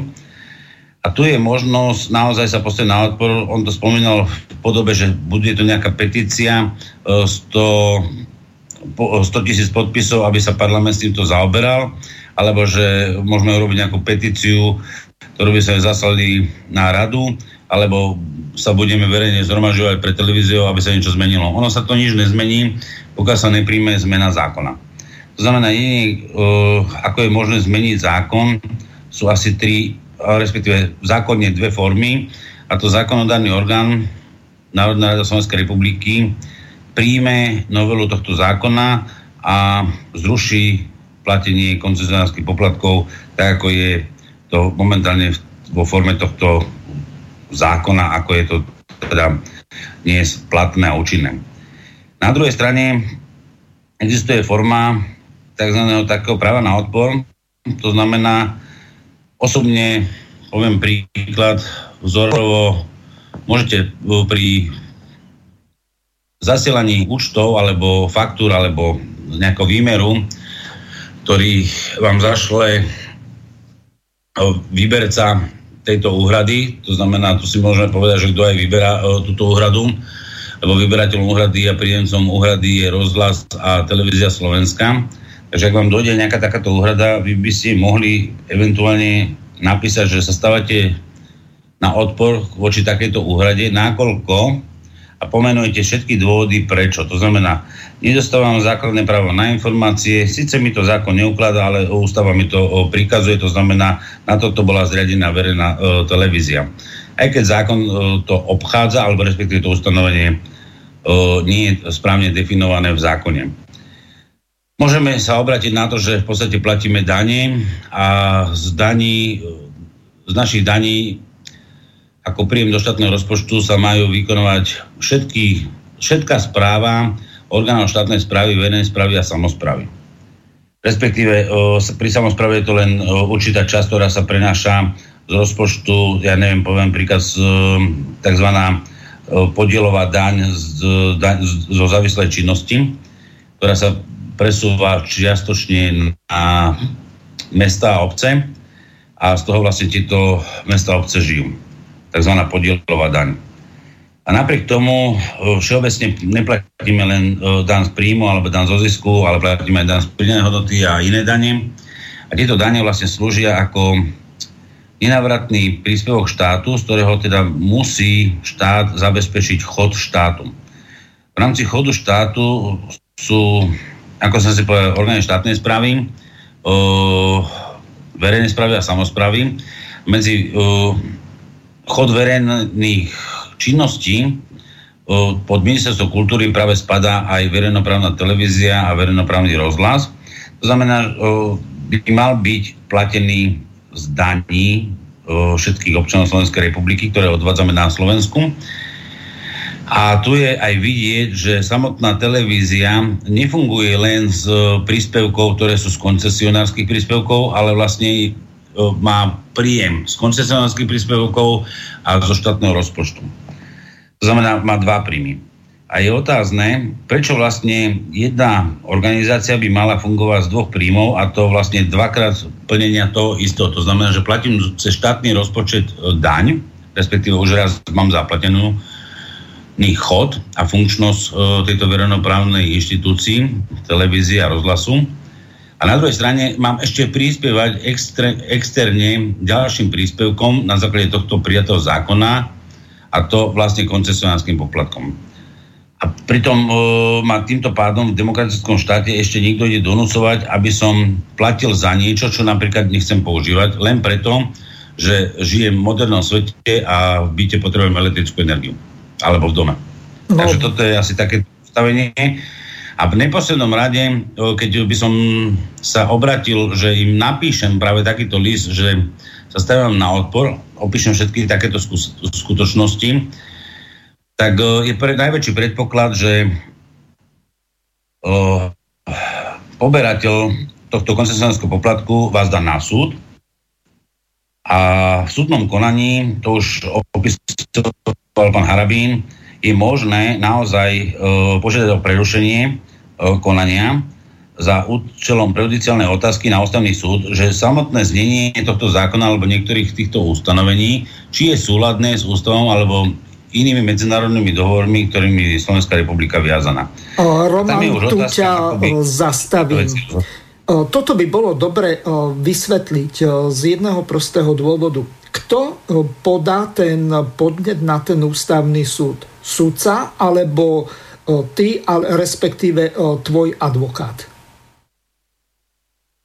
No, poďme takto. Máme uh, vznikne súdny spor, kde budeme mať dve strany. To znamená, Aha. jeden je oprávnený, v tomto prípade by sa cítil oprávnený uh, verejnoprávna televízia a rozhlas.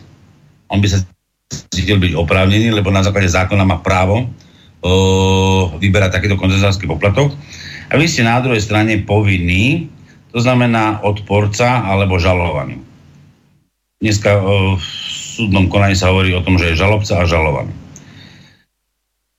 Predpokladám, že by išlo o najprv návrh na vydanie platobného rozkazu, prípadne o, zrýchleného konania cez Banskú Bystricu. A takýto platobný rozkaz by vám bol doručený. Ak by vám takýto platobný rozkaz bol doručený, vy ste opravnení podať voči nemu odpor. Ak podáte voči e, platovnému rozkazu odpor, v takom prípade súd je povinný, respektíve keby to bolo upomínacie konanie ako zrýchlené konanie cez Banskú Bystricu, súd sa bude konať v mieste vášho bydliska, to znamená v mieste žalovaného. A súd bude povinný vytýčiť tejto veci pojednávanie. V rámci vytýčeného pojednávania práve celú tú argumentáciu, ktorú ste opísali v odpore, v prípade doplnenú argumentáciu, môžete požiadať naozaj súd, nakoľko súd o, nemusí mať, o, nemôže sám rozhodovať o tom, že či o, takéto ustanovenie sú s ústavou, aj keď v podstate súdy nie sú síce poštami pre ústavný súd, ale sú, musia ústavno komfortne vykladať jednotlivé zákony, ale nemôžu posudzovať či je rozpor konkrétneho zákona s ústavou. Takže v takomto prípade naozaj by vznikla prejudiciálna otázka a tu je tu vlastne ten sudca konkrétny na prvom stupni by bol povinný aspoň si, povedzme si, bol by povinný, o, mal by konať tak, že takúto prejudiciálnu otázku by vlastne zastal ústavnému súdu a ústavný súd túto otázku buď by odmietol, alebo by sa ňou mal zapodievať. Záleželo by vlastne, akým tá otázka by bola položená. A ústavný súd na základe toho by rozhodol, že či takéto ustanovenie je v súlade s ústavou Slovenskej republiky alebo nie je. Ak by rozhodol ústavný súd, že nie tak takéto prejudiciálna odpoveď by došla na súd a v takom prípade je jasné, že súd pr- prvej inštancie by rozhodol v súlade s e, odôvodním ústavného súdu a by zamietol návrh na vydanie platného rozkazu, ktorý už vlastne sa zmenil na žalobu a zamietol by žalobu. To znamená, zamietol by žalobu žalobcu, aby by si v tomto konaní bol úspešný. Ak by ústavný súd nezamietol a povedal, že je zákon súladný, tak v podstate by, predpokladám, asi rozhodol v prospech žalobcu, to znamená v prospech e, verejnoprávnej televízie alebo rozhlasu. A následne e, vy máte možnosť podať voči takémuto rozhodnutiu súdu prvej inštácii odvolanie. Odvolanie by rozhodoval príslušný krajský súd e, v mieste, v krajach, to, kde máte trvalé bydlisko. Krajský súd v takom prípade asi predpokladám, že by potvrdil rozhodnutie prvo, súdu prvej inštancie ktorý vlastne už rozhodol aj s e, návrhom ústavného nálezu. A potom máte ešte možnosť ďalšiu, to znamená, ak ste vyčerpali všetky možné opravné prostriedky, lebo už e, iný opravný prostriedok nie je ako odvolanie. Máme ešte mimoriadný opravný prostriedok dovolenie na najvyšší súd, ale v tomto prípade nie je potrebné čerpať mimoriadne opravné prostriedky, ale môžeme opäť podať ústavnú stiažnosť kde ústavný súd predpokladám, že by odmietol túto ústavnú stiažnosť, nakoľko už prejudiciálne o tejto veci rozhodol. A potom na základe toho, že sme už vyčerpali všetky opravné, respektíve všetky možné súdne prostriedky na svoju ochranu práv a pravochranených záujmov, môžeme sa obratiť na Európsky súd pre ľudské práva, kde by vlastne už sa posudzovalo naozaj aj v rámci medzinárodného práva, e, či naozaj je možné vyberať dvojitú dávku alebo dvojitú daň. Lebo môžeme to nazvať aj dvojitou daňou. Nie je to dvojité zdanenie, ale dvojitú daň za jednu vec, ktorú, ktorú, ktorá sa rieši práve z našich daní a to je e, funkčnosť štátu a tých orgánov štátnej správy, samozprávy a verejnej správy, do čo ho zahrňame práve aj verejnoprávnu televíziu a verejnoprávny rozhlas. Roman, ty si momentálne eh, na dovolenke v Juhoslávii, bývalej v Chorvátsku. Zrejme neviem do akej miery sleduješ, ale my máme tu extrémne horúce leto. Myslím aj politicky, okrem toho, že eh, vonku je vyše 30 stupňov. Eh, pustím ti jednu takú ukážku. Igor Matovič včera spustil nejakú burku na dne Šerbla a veľmi ma bude e, zaujímať to, že aký je tvoj právny názor na prezumciu neviny. Takže najskôr Igor Matovič e, a potom e, sa k tomuto dnes pred obedom vyjadrila aj prezidentka Zuzana Čaputová, tak si vypočujeme aj tu. Takže Igor Matovič. Štátna tajomnička ministerstva spravodlivosti Monika Jankovská celému Slovensku tvrdila, že Mariana Kočnera nepozná a vlastne nie je s ním v žiadnom kontakte. V skutočnosti až do jeho zadržania si s ním vypisovala viac ako tisíc správ. Určite tie správy neboli o počasí, nebolo to o receptoch, nebolo to o záhradke, ale nie je podstatné, o čom tie správy boli, lebo v tomto prípade je to ako cez kopirák, ako správanie prvého námestníka generálnej prokuratúry Petra Šufliarského. Ten takisto, keď sa ho médiá pýtali, že či s Kočnerom si niečo písal niekedy, tak hovoril, že horko ťažko si spomenul, že či nejaká komunikácia vlastne vôbec bola. A nakoniec ja si spomenul, že áno, že bola veľmi, veľmi stručná a on Mariana Kočnera odbil. V skutočnosti sme potom videli, že tých SMS-iek je, alebo teda tých správ vzájomných bolo 418 a nebola to nejaká náhodilá komunikácia, bola veľmi priateľská. Presne to isté, ako cez kopirák spáchala Monika Jankovská človek smeru, lebo to nie je nejaká teta z ulice, ktorú, ktorá sa vyskytla ako štátna tajomníčka. Monika Jankovská kandidovala ako poslanky, za, za poslankyňu do Národnej rady a bola zvolená za politickú stranu Smer SD. To, čo sa stalo, skutok, ktorý Monika uh, Jankovská spáchala, je evidentný a najsilnejší dôkaz prepojenia vládnej strany s vraždou Jána a Martiny. Je to dôkaz prepojenia smeru s vraždou Jana a Martiny a bol by som veľmi rád, aby sa celé Slovensko aj opozícia zobudila, lebo toto je kľúčová udalosť. Ja viem, že je leto a možno niekomu vyhovuje, že si robí kampaň po Slovensku. Že si robí fotečky, pekné videjka a chodí niekam po horách a podobne. Ale opozícia v tejto chvíli by sa mala spojiť, mala by stáť na tomto mieste a mali by sme burcovať, aby táto špina s prepáčením viacej nebola druhou najdôležitejšou osobou na ministerstve spravodlivosti. Monika Jankovská, človek Smeru, spáchala atentát na spravodlivosť na Slovensku. Peter Pellegrini ako premiér a Gábor Gábor Gál ako minister spravodlivosti svojim nekonaním a svojim vyhováraním sa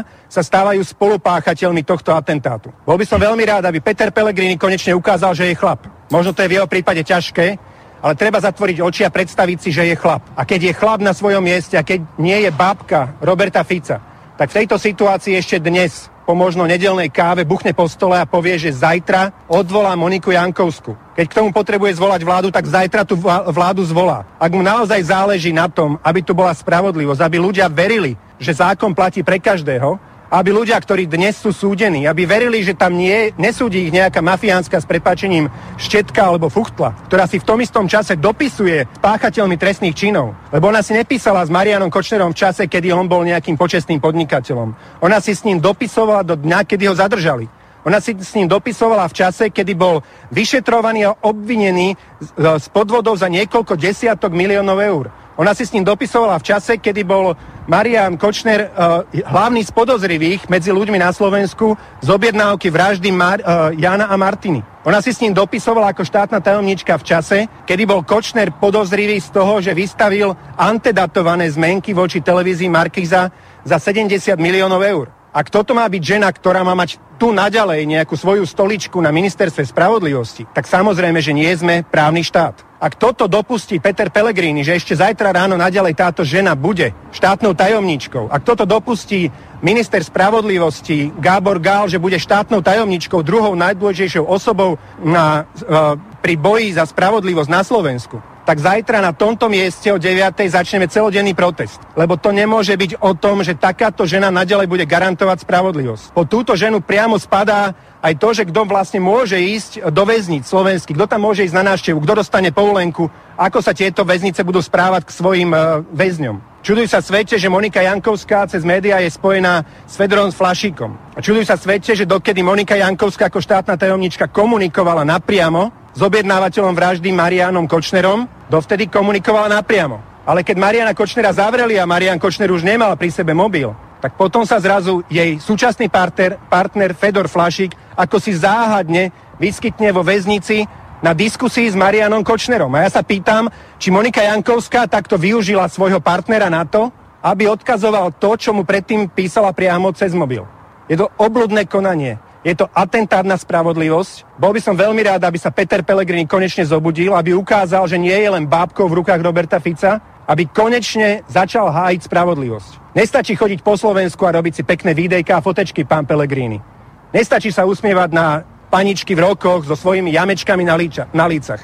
Tie nám nez, nezabezpečia spravodlivosť. Ľudia, ktorí túžia po spravodlivosti, chcú, aby ich nesúdil nejaký mafiánsky spolupracovník. Monika Jankovská, keď aj odstúpi z tejto pozície, má právo sa stať sudkyňou Krajského súdu v Bratislave. Ak treba zmeniť zákon, sme hneď pripravení a sme k dispozícii k tomu, aby sme zmenili zákon tak, že ľudia s takýmito prešlapmi, ľudia, ktorí verejne klamú celému Slovensku, že s mafiánom sa nepoznajú a v skutočnosti si s ním vypisujú, s mafiánom, ktorý si objednal vraždu Jana a Martiny, aby títo ľudia nemali právo odísť alebo povinnosť odísť z pozície štátnej tajomníčky a následne sa stať nejakými ctihodnými sudcami. Títo ľudia nemajú právo na súde robiť ani vrátnika. Sme pripravení pomôcť zmene zákona tak, aby takíto ľudia okamžite skončili a skončili na úrade práce. Ale nie niekde na súde ako ctihodní sudcovia. Vypočujeme si ešte pani prezidentku Zuzanu Čaputovú a jej dnešné vyjadrenie. Pekný deň, dámy a páni. Pani prezidentka Zuzana Čaputová bude mať vyhlásenie k aktuálnej politickej situácii. Vážené dámy, vážení páni, vážení spoluobčania. Uvedomujem si, že informácie, ktoré posledné dva týždne prinášajú médiá, sú veľmi znepokojivé. Nepočúvajú sa ľahko nikomu z nás, lebo sa dotýkajú toho najkrehkejšieho, čo v našej spoločnosti máme, a to dôvery štát a inštitúcie, ktoré nás majú chrániť a zaručovať spravodlivosť. Osobné motívy dnes musia ustúpiť všeobecnému záujmu, ktorým je najmä dôveryhodnosť inštitúcií. Pokiaľ majú orgány v trestnom konaní dôvod zaujímať sa o komunikáciu štátnej tajomníčky s podozrivým z objednávky vraždy a obžalovaným z iných trestných činov, je neobhajiteľné naďalej zotrvávať v jednej z najvyšších pozícií na ministerstve spravodlivosti. Dôvera ľudí na Slovensku voči justičným orgánom je jednou z najnižších z krajín Európskej únie. Justícia, justícia potrebuje očistu od tých, ktorí zlyhali.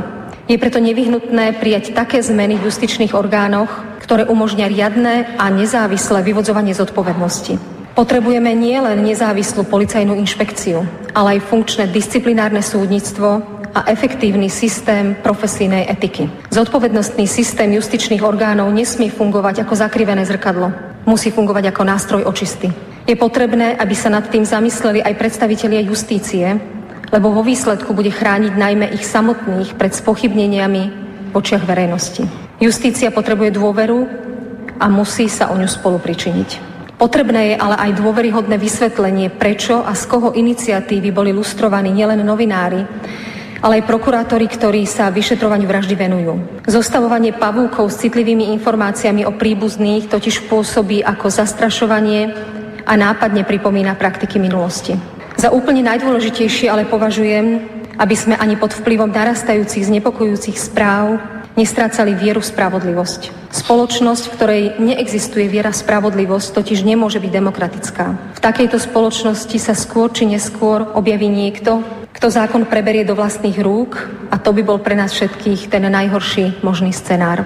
Dôveryhodnosť inštitúcií na ochranu práva musí byť našou hlavnou prioritou. Nemali by sme v tejto situácii paušalizovať a pre zlyhania jednotlivých ľudí, či už v polícii, prokuratúre alebo na súdoch, zavrhnúť všetkých, ktorí v justičnom systéme pracujú. Každý z nich by mal však svojim dielom a ešte viac ako inokedy ukázať občanom, že mu na dôveryhodnosti našich orgánov záleží rýchlo, objektívne a nestranne vyšetrovať prípady, na ktorých pracujú. Zdržať sa konania, ktoré môže byť považované za konanie v rozpore s etikou. Podporovať z vlastných radov tých, ktorých životný príbeh, osobná integrita a hodnoty budú zárukou, že na zlú cestu sa už nikdy nevrátime. Malo by sa to prejaviť vo voľbách do justičných orgánov, sudcovských samozpráv, ale aj vo verejnej diskusii. Je to jediná cesta k vyššej dôveryhodnosti justície, polície a v končnom dôsledku aj k posilneniu parlamentnej demokracie. Vážené dámy, vážení páni, vážení spoluobčania, Želám si, aby našou spoločnou motiváciou v týchto chvíľach, ktoré považujem za veľmi dôležité pre Slovensko, bola naša spoločná snaha a upevnenie viery v spravodlivosť. O to vás ako občianka, aj ako prezidentka prosím a k tomu vás aj vyzývam. Ďakujem vám pekne. Ja by som ešte chcel pripomenúť pani prezidentke, že čo vlastne pri inaugurácii povedala a to si v následujúcich minútach vypočujeme, alebo skôr len jednej minúte, ktorá bola veľmi dôležitá a vychádza z článku 104 Ústavy Slovenskej republiky. Zuzana Čaputová v tejto chvíli vystupuje na pódium. Nasleduje ústavou predpísaný sľub, ktorý Zuzana Čaputová zloží do rúk predsedu ústavného súdu. Bez vyslovenia tejto ústavnej formulky by sa nemohla stať novou prezidentkou. Prosím, aby ste položili na Ústavu Slovenskej republiky pravú ruku, prečítali text slubu Jeho zloženie potvrdili podaním ruky predsedovi Ústavného súdu Slovenskej republiky a potom text slubu podpísali. Prosím prítomných, aby počas skladania slubu stáli. Sľubujem na svoju česť a svedomie vernosť Slovenskej republike. Budem dbať o blaho slovenského národa, národnostných menšín a etnických skupín žijúcich v Slovenskej republike. Svoje povinnosti budem vykonávať v záujme občanov a zachovávať i obhajovať ústavu a ostatné zákony. Zuzana Čaputová sa v tejto chvíli podpisuje do knihy, ktorá je takisto originálom a do ktorej sa podpisovali aj predchádzajúci prezidenti.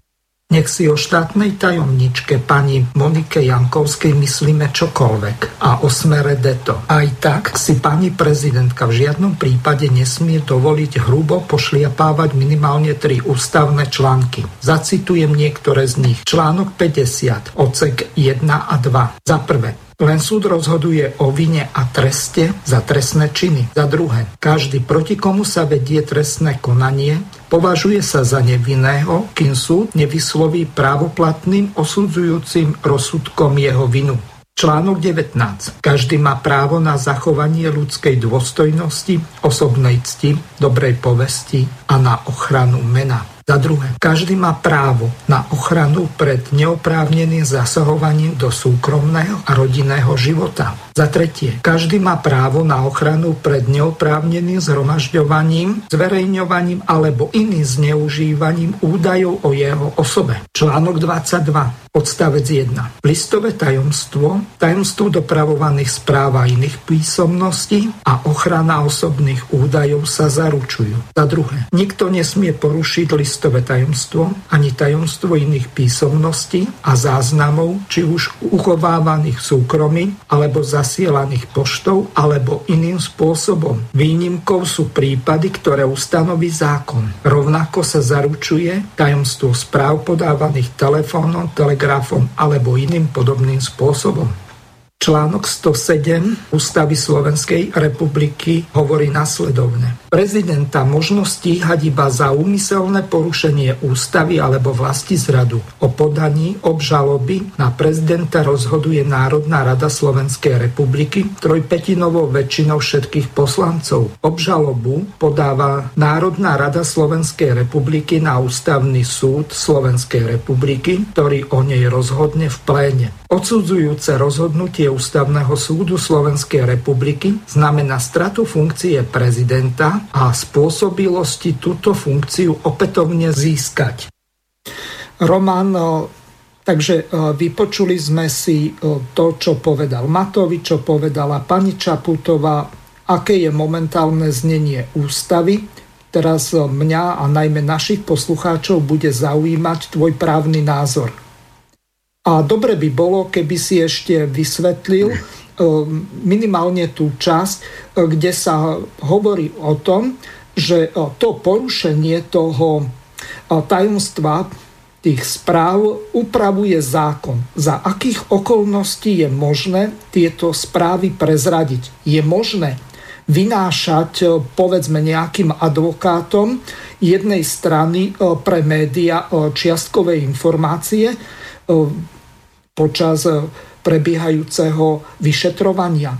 Platí predsa prezumcia neviny. Tvoj právny názor, nech sa páči. Bolo toho povedané strašne veľa. V podstate aj pani Čaputová, aj pán Matovič viac menej riešili to populistickým politickým podtonom, tak aby získavali moc. To znamená, Čaputová síce dneska už je prezidentkou, de facto prezidentkou. Uh, na základe prijatia slubu neústavným spôsobom predsedom ústavného súdu. Nakoľko nebolo rozhodnuté o stiažnosti, ústavnej stiažnosti jedno na prezidentské voľby, z ktorých zišiel v druhom kole práve pani Čaputová, avšak toto podanie bolo aj proti prvému aj druhému kolu podávané jedným z kandidátov v súlade s ústavou a ostatnými zákonmi. Pán Matovič tam povedal strašne veľa slov, ktoré v podstate a hlavne vulgárne. To znamená, no, povedal tam veľmi veľa e, slov, ktoré v podstate je možné stíhať až na ohováranie.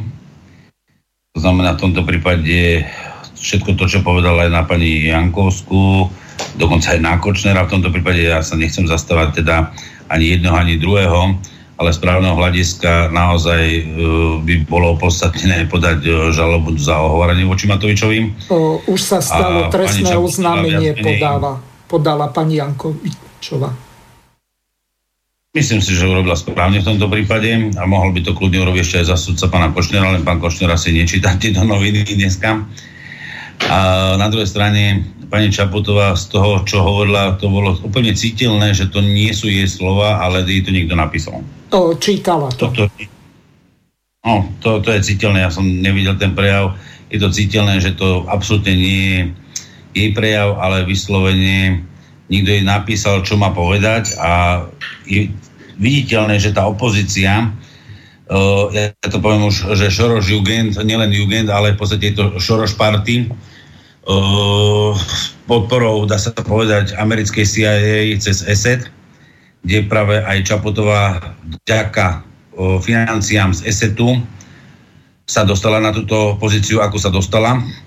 A pán Matovič si myslím, že by mal asi byť prvý, alebo respektíve on strašne by vykrikovať, ako všetci konajú tu nezákonne a pritom on o, e, svoje zákonné povinnosti si absolútne doteraz nekonal.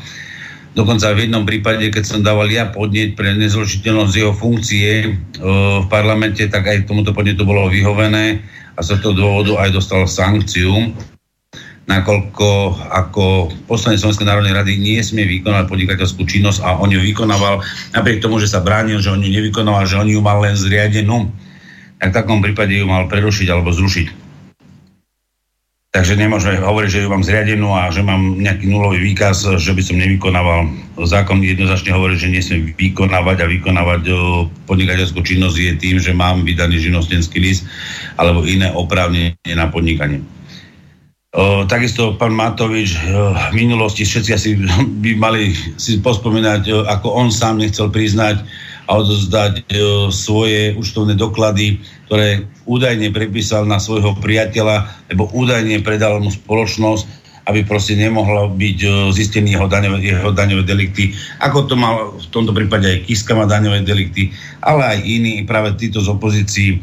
To sú vyslovene delikventi, ktorí podľa môjho názoru, keď nepachajú trestnú činnosť, tak pachajú priestupky a ako keby sa silou mocou potrebovali dostať do politiky, aby si jednoducho svoje tieto hriechy mohli nejakým spôsobom zahľadiť. Toto je taký výsledok toho, čo tu vykrikoval teraz Matovič a Čaputová.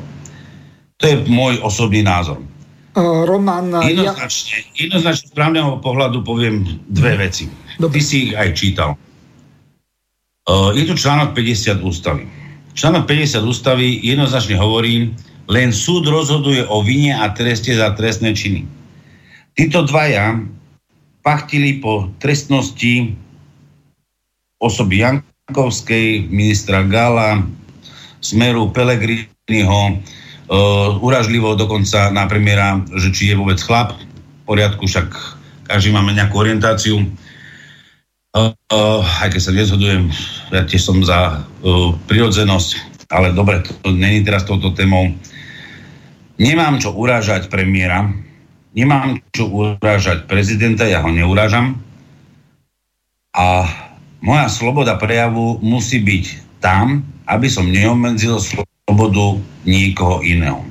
Nemôžem ako občan, politik, poslanec, prezident na, si zobrať moc súdu a hovoriť o tom, že vôbec Marian Kočner dneska je vinný on je dnes obvinený. On je dnes obvinený z nejakých skutkov a dokonca z tých skutkov, o ktorých hovoril uh, pán Matovič, že je obvinený uh, z vraždy, tak v tomto prípade, alebo respektíve z navádzania alebo objednávania si vraždy, v tomto prípade pokiaľ ja viem z mediálne dostupných informácií, uh, takéto obvinenie ešte nepadlo voči Košnerovi. Ani nepadlo. To znamená, je obvinený len vo veci obvinený zatiaľ, čo ja viem, tak je len z za tie pozmeňovania hej, sfalšovania pozmeňovania o finančných prostriedkov, to znamená, medzi ktoré patrí aj zmenka ako platidel a nie za vraždu Kuciaka. Takže tu vidíte, že vlastne pred rokom a pol alebo dvomi rokmi sa už pripravovala vražda Kuciaka. už tu boli vlastne náznaky, kde existoval nejaký Šeliga za slušné Slovensko, kde existovala nadácia otvorenej spoločnosti, kde existovali nejaké finančné prostriedky, ktoré sem začali zrazu tiec na to, aby sa tu urobili verejné protesty. Vidíte, že dnes, e, keď už na Kociaka ľudia až tak nereagujú, že by došli na námestie, tak vytvoria vyslovene rýchlo druhú fámu, aby proste dostali ľudí do ulic, aby porazili súčasnú moc. Ja som za to, tú súčasnú moc, to je dnes e, pri moci e, v podobe Smeru, SNS a Mozhit. E, áno, táto, táto moc nie je absolútne legitímna. Naozaj je tam množstvo podozrení z korupcií, podozrení z machinácií, vôbec nekonania v prospech národa, ľudí. To všetko úplne beriem. Myslím si, že táto moc aj Roberta Fica je už naozaj príliš dlho a by nemala pokračovať ďalej. Ale napriek tomu, keď vnímam práve tieto opozičné subjekty, liberálne subjekty, vidím v nich ešte ďaleko väčšiu hrozbu, ako vôbec dnes máme súčasnú, opozič- uh, súčasnú vládnu moc. Táto hrozba týchto výkrikov, že oni sa pasujú už dneska za sudcov, tak oni sú schopní urobiť ešte aj retribúcie, tak, že vlastne vás budú vyslovene súdiť a šikanovať za to, čo ste neurobili, alebo čo ste urobili možno pred 20 rokmi alebo 30 rokmi. Alebo dokonca vytvoria zákon, o, tak, aby ste za tý, pred tými 20 rokmi mohli byť trestne stíhateľní za niečom. Toto je vyslovene, tieto dva prejavy mi pripadalo, že sa stávajú do pozície sudcu a už dneska vyriekli rozsudok za legitímny súd. V tomto prípade máš jednu veľkú pravdu, že tu došlo porušenie ústavy pani de facto prezidentkou Čaputovou, lebo takisto vo svojom prejave dala, možno nie priamo ako Matovič, ale nepriamo dala takisto jasne, že ako keby tu nefungovali orgány činné v trestnom konaní na objektívne vyšetrovanie konkrétnych skutkov, z ktorých sú podozrivé konkrétne podozrivé osoby. Tam si povedal dokonca takú vec v tej ďalšej, že ako je vôbec možné, že dochádza k uniku o, tajomstva o, z jednotlivých prípravných konaní o, v týchto konkrétnych trestných veciach pri vyšetrovaní vraždy o, Kuciaka a jeho priateľky, kde treba si jasne povedať, kto má vôbec prístup k takýmto dokladom a spisom. Prístup v rámci prípravného konania má vyšetrovateľ, prokurátor, obvinený alebo podozrivý vo veci, respektíve obvinený, ani nepodozrivý, ale musí byť obvinený vo veci a poškodený. To znamená, ak v tejto veci ešte dokonca nebol ani obvinený Kočner, tak v podstate dnes mohol odtiaľ vyniesť informácie jedine poškodený, poškodeného zastupuje Lipšic, alebo zneužil právomoc verejného činiteľa, buď vyšetrovateľ, alebo prokurátor. Alebo v podstate ešte tam obvinenie, tam sú tuším nejakí dvaja obvinení už konkrétne z tejto vraždy, ktorí sa tuším aj priznali, tak ich advokáti. Ja mám stále taký pocit a podozrenie, že vždy všade, kde je advokát Lipšic, vždy sa vynašajú informácie von. Takouto politikou, ja si myslím, že... Roman, na chvíľu ťa preruším. Máme tu volajúcu do štúdia. Takto, ja to dám na pravú mieru z toho dôvodu, že Napriek tomu, že jasne e, svieti slnko, urobil som hrubú chybu, nešiel som cez záložný zdroj a kým mi blikol router a znovu nabehol, tak to trvalo nejaký čas, takže ospravedňujem sa poslucháčom Euka. E, môžeš ísť. E, Romana potom poprosím, aby zopakovala aspoň poslednú minútu. Môžeš položiť otázku. Dobre, ďakujem. Čiže ďakujem za napravu. Tak najprv blahoželám k piatým narodeninám a prajem ešte veľa rokov vzdelávania dospelých. Všetko najlepšie. Ďakujeme. Máš nejakú otázku? No, chcela som sa zapojiť ďalej, že kvalitný host bol v prvej časti, pán Moravčík. Ďakujem. Toho referenda a čo sa týka RTVS, súhlasím, je to v podstate taká neprestrelná vec, táto referendum toho času, kde sa uvádza v článku 93 až po 100. Takže v 5. hlave okrem Národnej rady tú zákonodárnu moc stvoriť to referendum a aj keď by som si prijala, aby to bola otázka v, otázka v referende, čo by sa mohlo spojiť a dovoluje ústava aj to, aby sa to spojilo s voľbami, tak žiaľ vždy sa to dá bloknúť alebo následne zrušiť Národnou radou, ale oceňujem tú iniciatívu, takže viem si predstaviť, aj keď až 350 tisíc podpisov je, je naozaj či už so Švajčiarskom alebo s Polskom, je to taká prehnaná hranica. No a... Evka, máme 3 minúty do konca relácie, tak skús byť konkrétnejšia. Uh-huh. Dobre. Uh, ja zase zastávam názor, že de facto, aj keď pani Čaputová je v tom úrade, že de jure vlastne v podstate sama nenaplnila ústavu, respektíve jej to umožnili um, dvaja vysoko postavení činiteľia, predseda ústavného súdu a predseda Národnej rady. Čo na to? Pán Roman Rubík či, lebo tieto prestrelky to sú už taká samozrejmá súčasť aj toho predvolebného boja, boja Matovič, Janko, Jankovská a tak ďalej. Čo na to? Host Roman Ruhik. O, ďakujem ti veľmi pekne. Do konca relácie už máme len dve minúty, takže Roman, skús odpovedať našej poslucháčke. Po viacerých reláciách som povedal, že vlastne de jure nemôže byť prezidentka Čapotová prezidentkou Slovenskej republiky len de facto myslím si a jednoznačne som presvedčený o tom, že predseda ústavného súdu nemohol prijať slúb pani prezidentky po voľbách v druhom kole, nemohol, pokiaľ ústavný súd nerozhodol ústavne o sťažnosti jedného z kandidátov na prezidenta Slovenskej republiky, pána Harabina. Obdobne pri ščítavaní hlasov boli pochybnosti napríklad v Rakúsku asi 4 alebo 5 rokov dozadu. Ústavný súd, ktorý je nezávislý tam oproti nášmu ústavnému súdu, ktorý je politický, jednoznačne rozhodol, že sa voľby budú opakovať.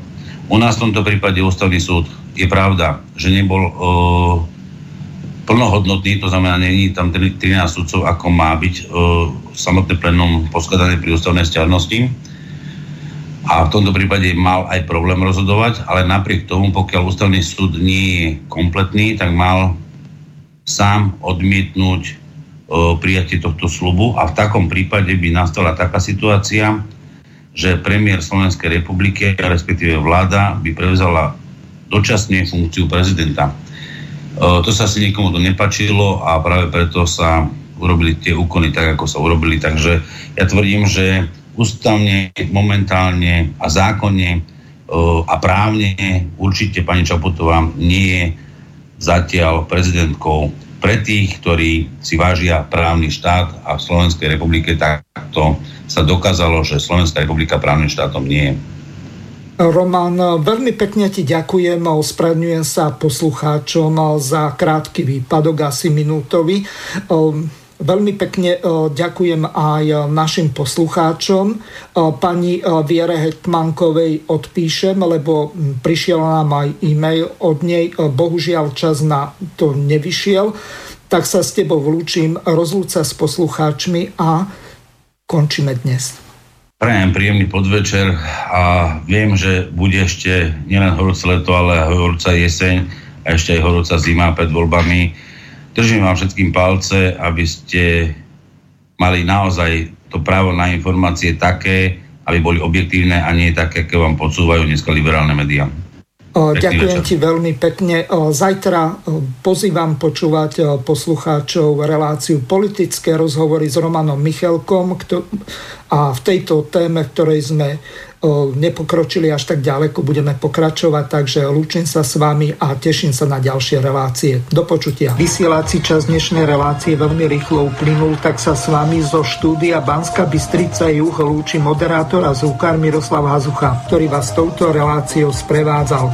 Vážené poslucháčky a poslucháči, budeme veľmi radi, ak nám zachováte nielen priazeň, ale ak nám aj napíšete vaše podnety a návrhy na zlepšenie relácie lebo bez spätnej väzby nebudeme vedieť relácie zlepšovať. Za čo vám vopred veľmi pekne ďakujem. Do počutia. Táto relácia vznikla za podpory dobrovoľných príspevkov našich poslucháčov. Ty, ty sa k ním môžeš pridať. Viac informácií nájdeš na www.slobodnyvysielac.sk Ďakujeme.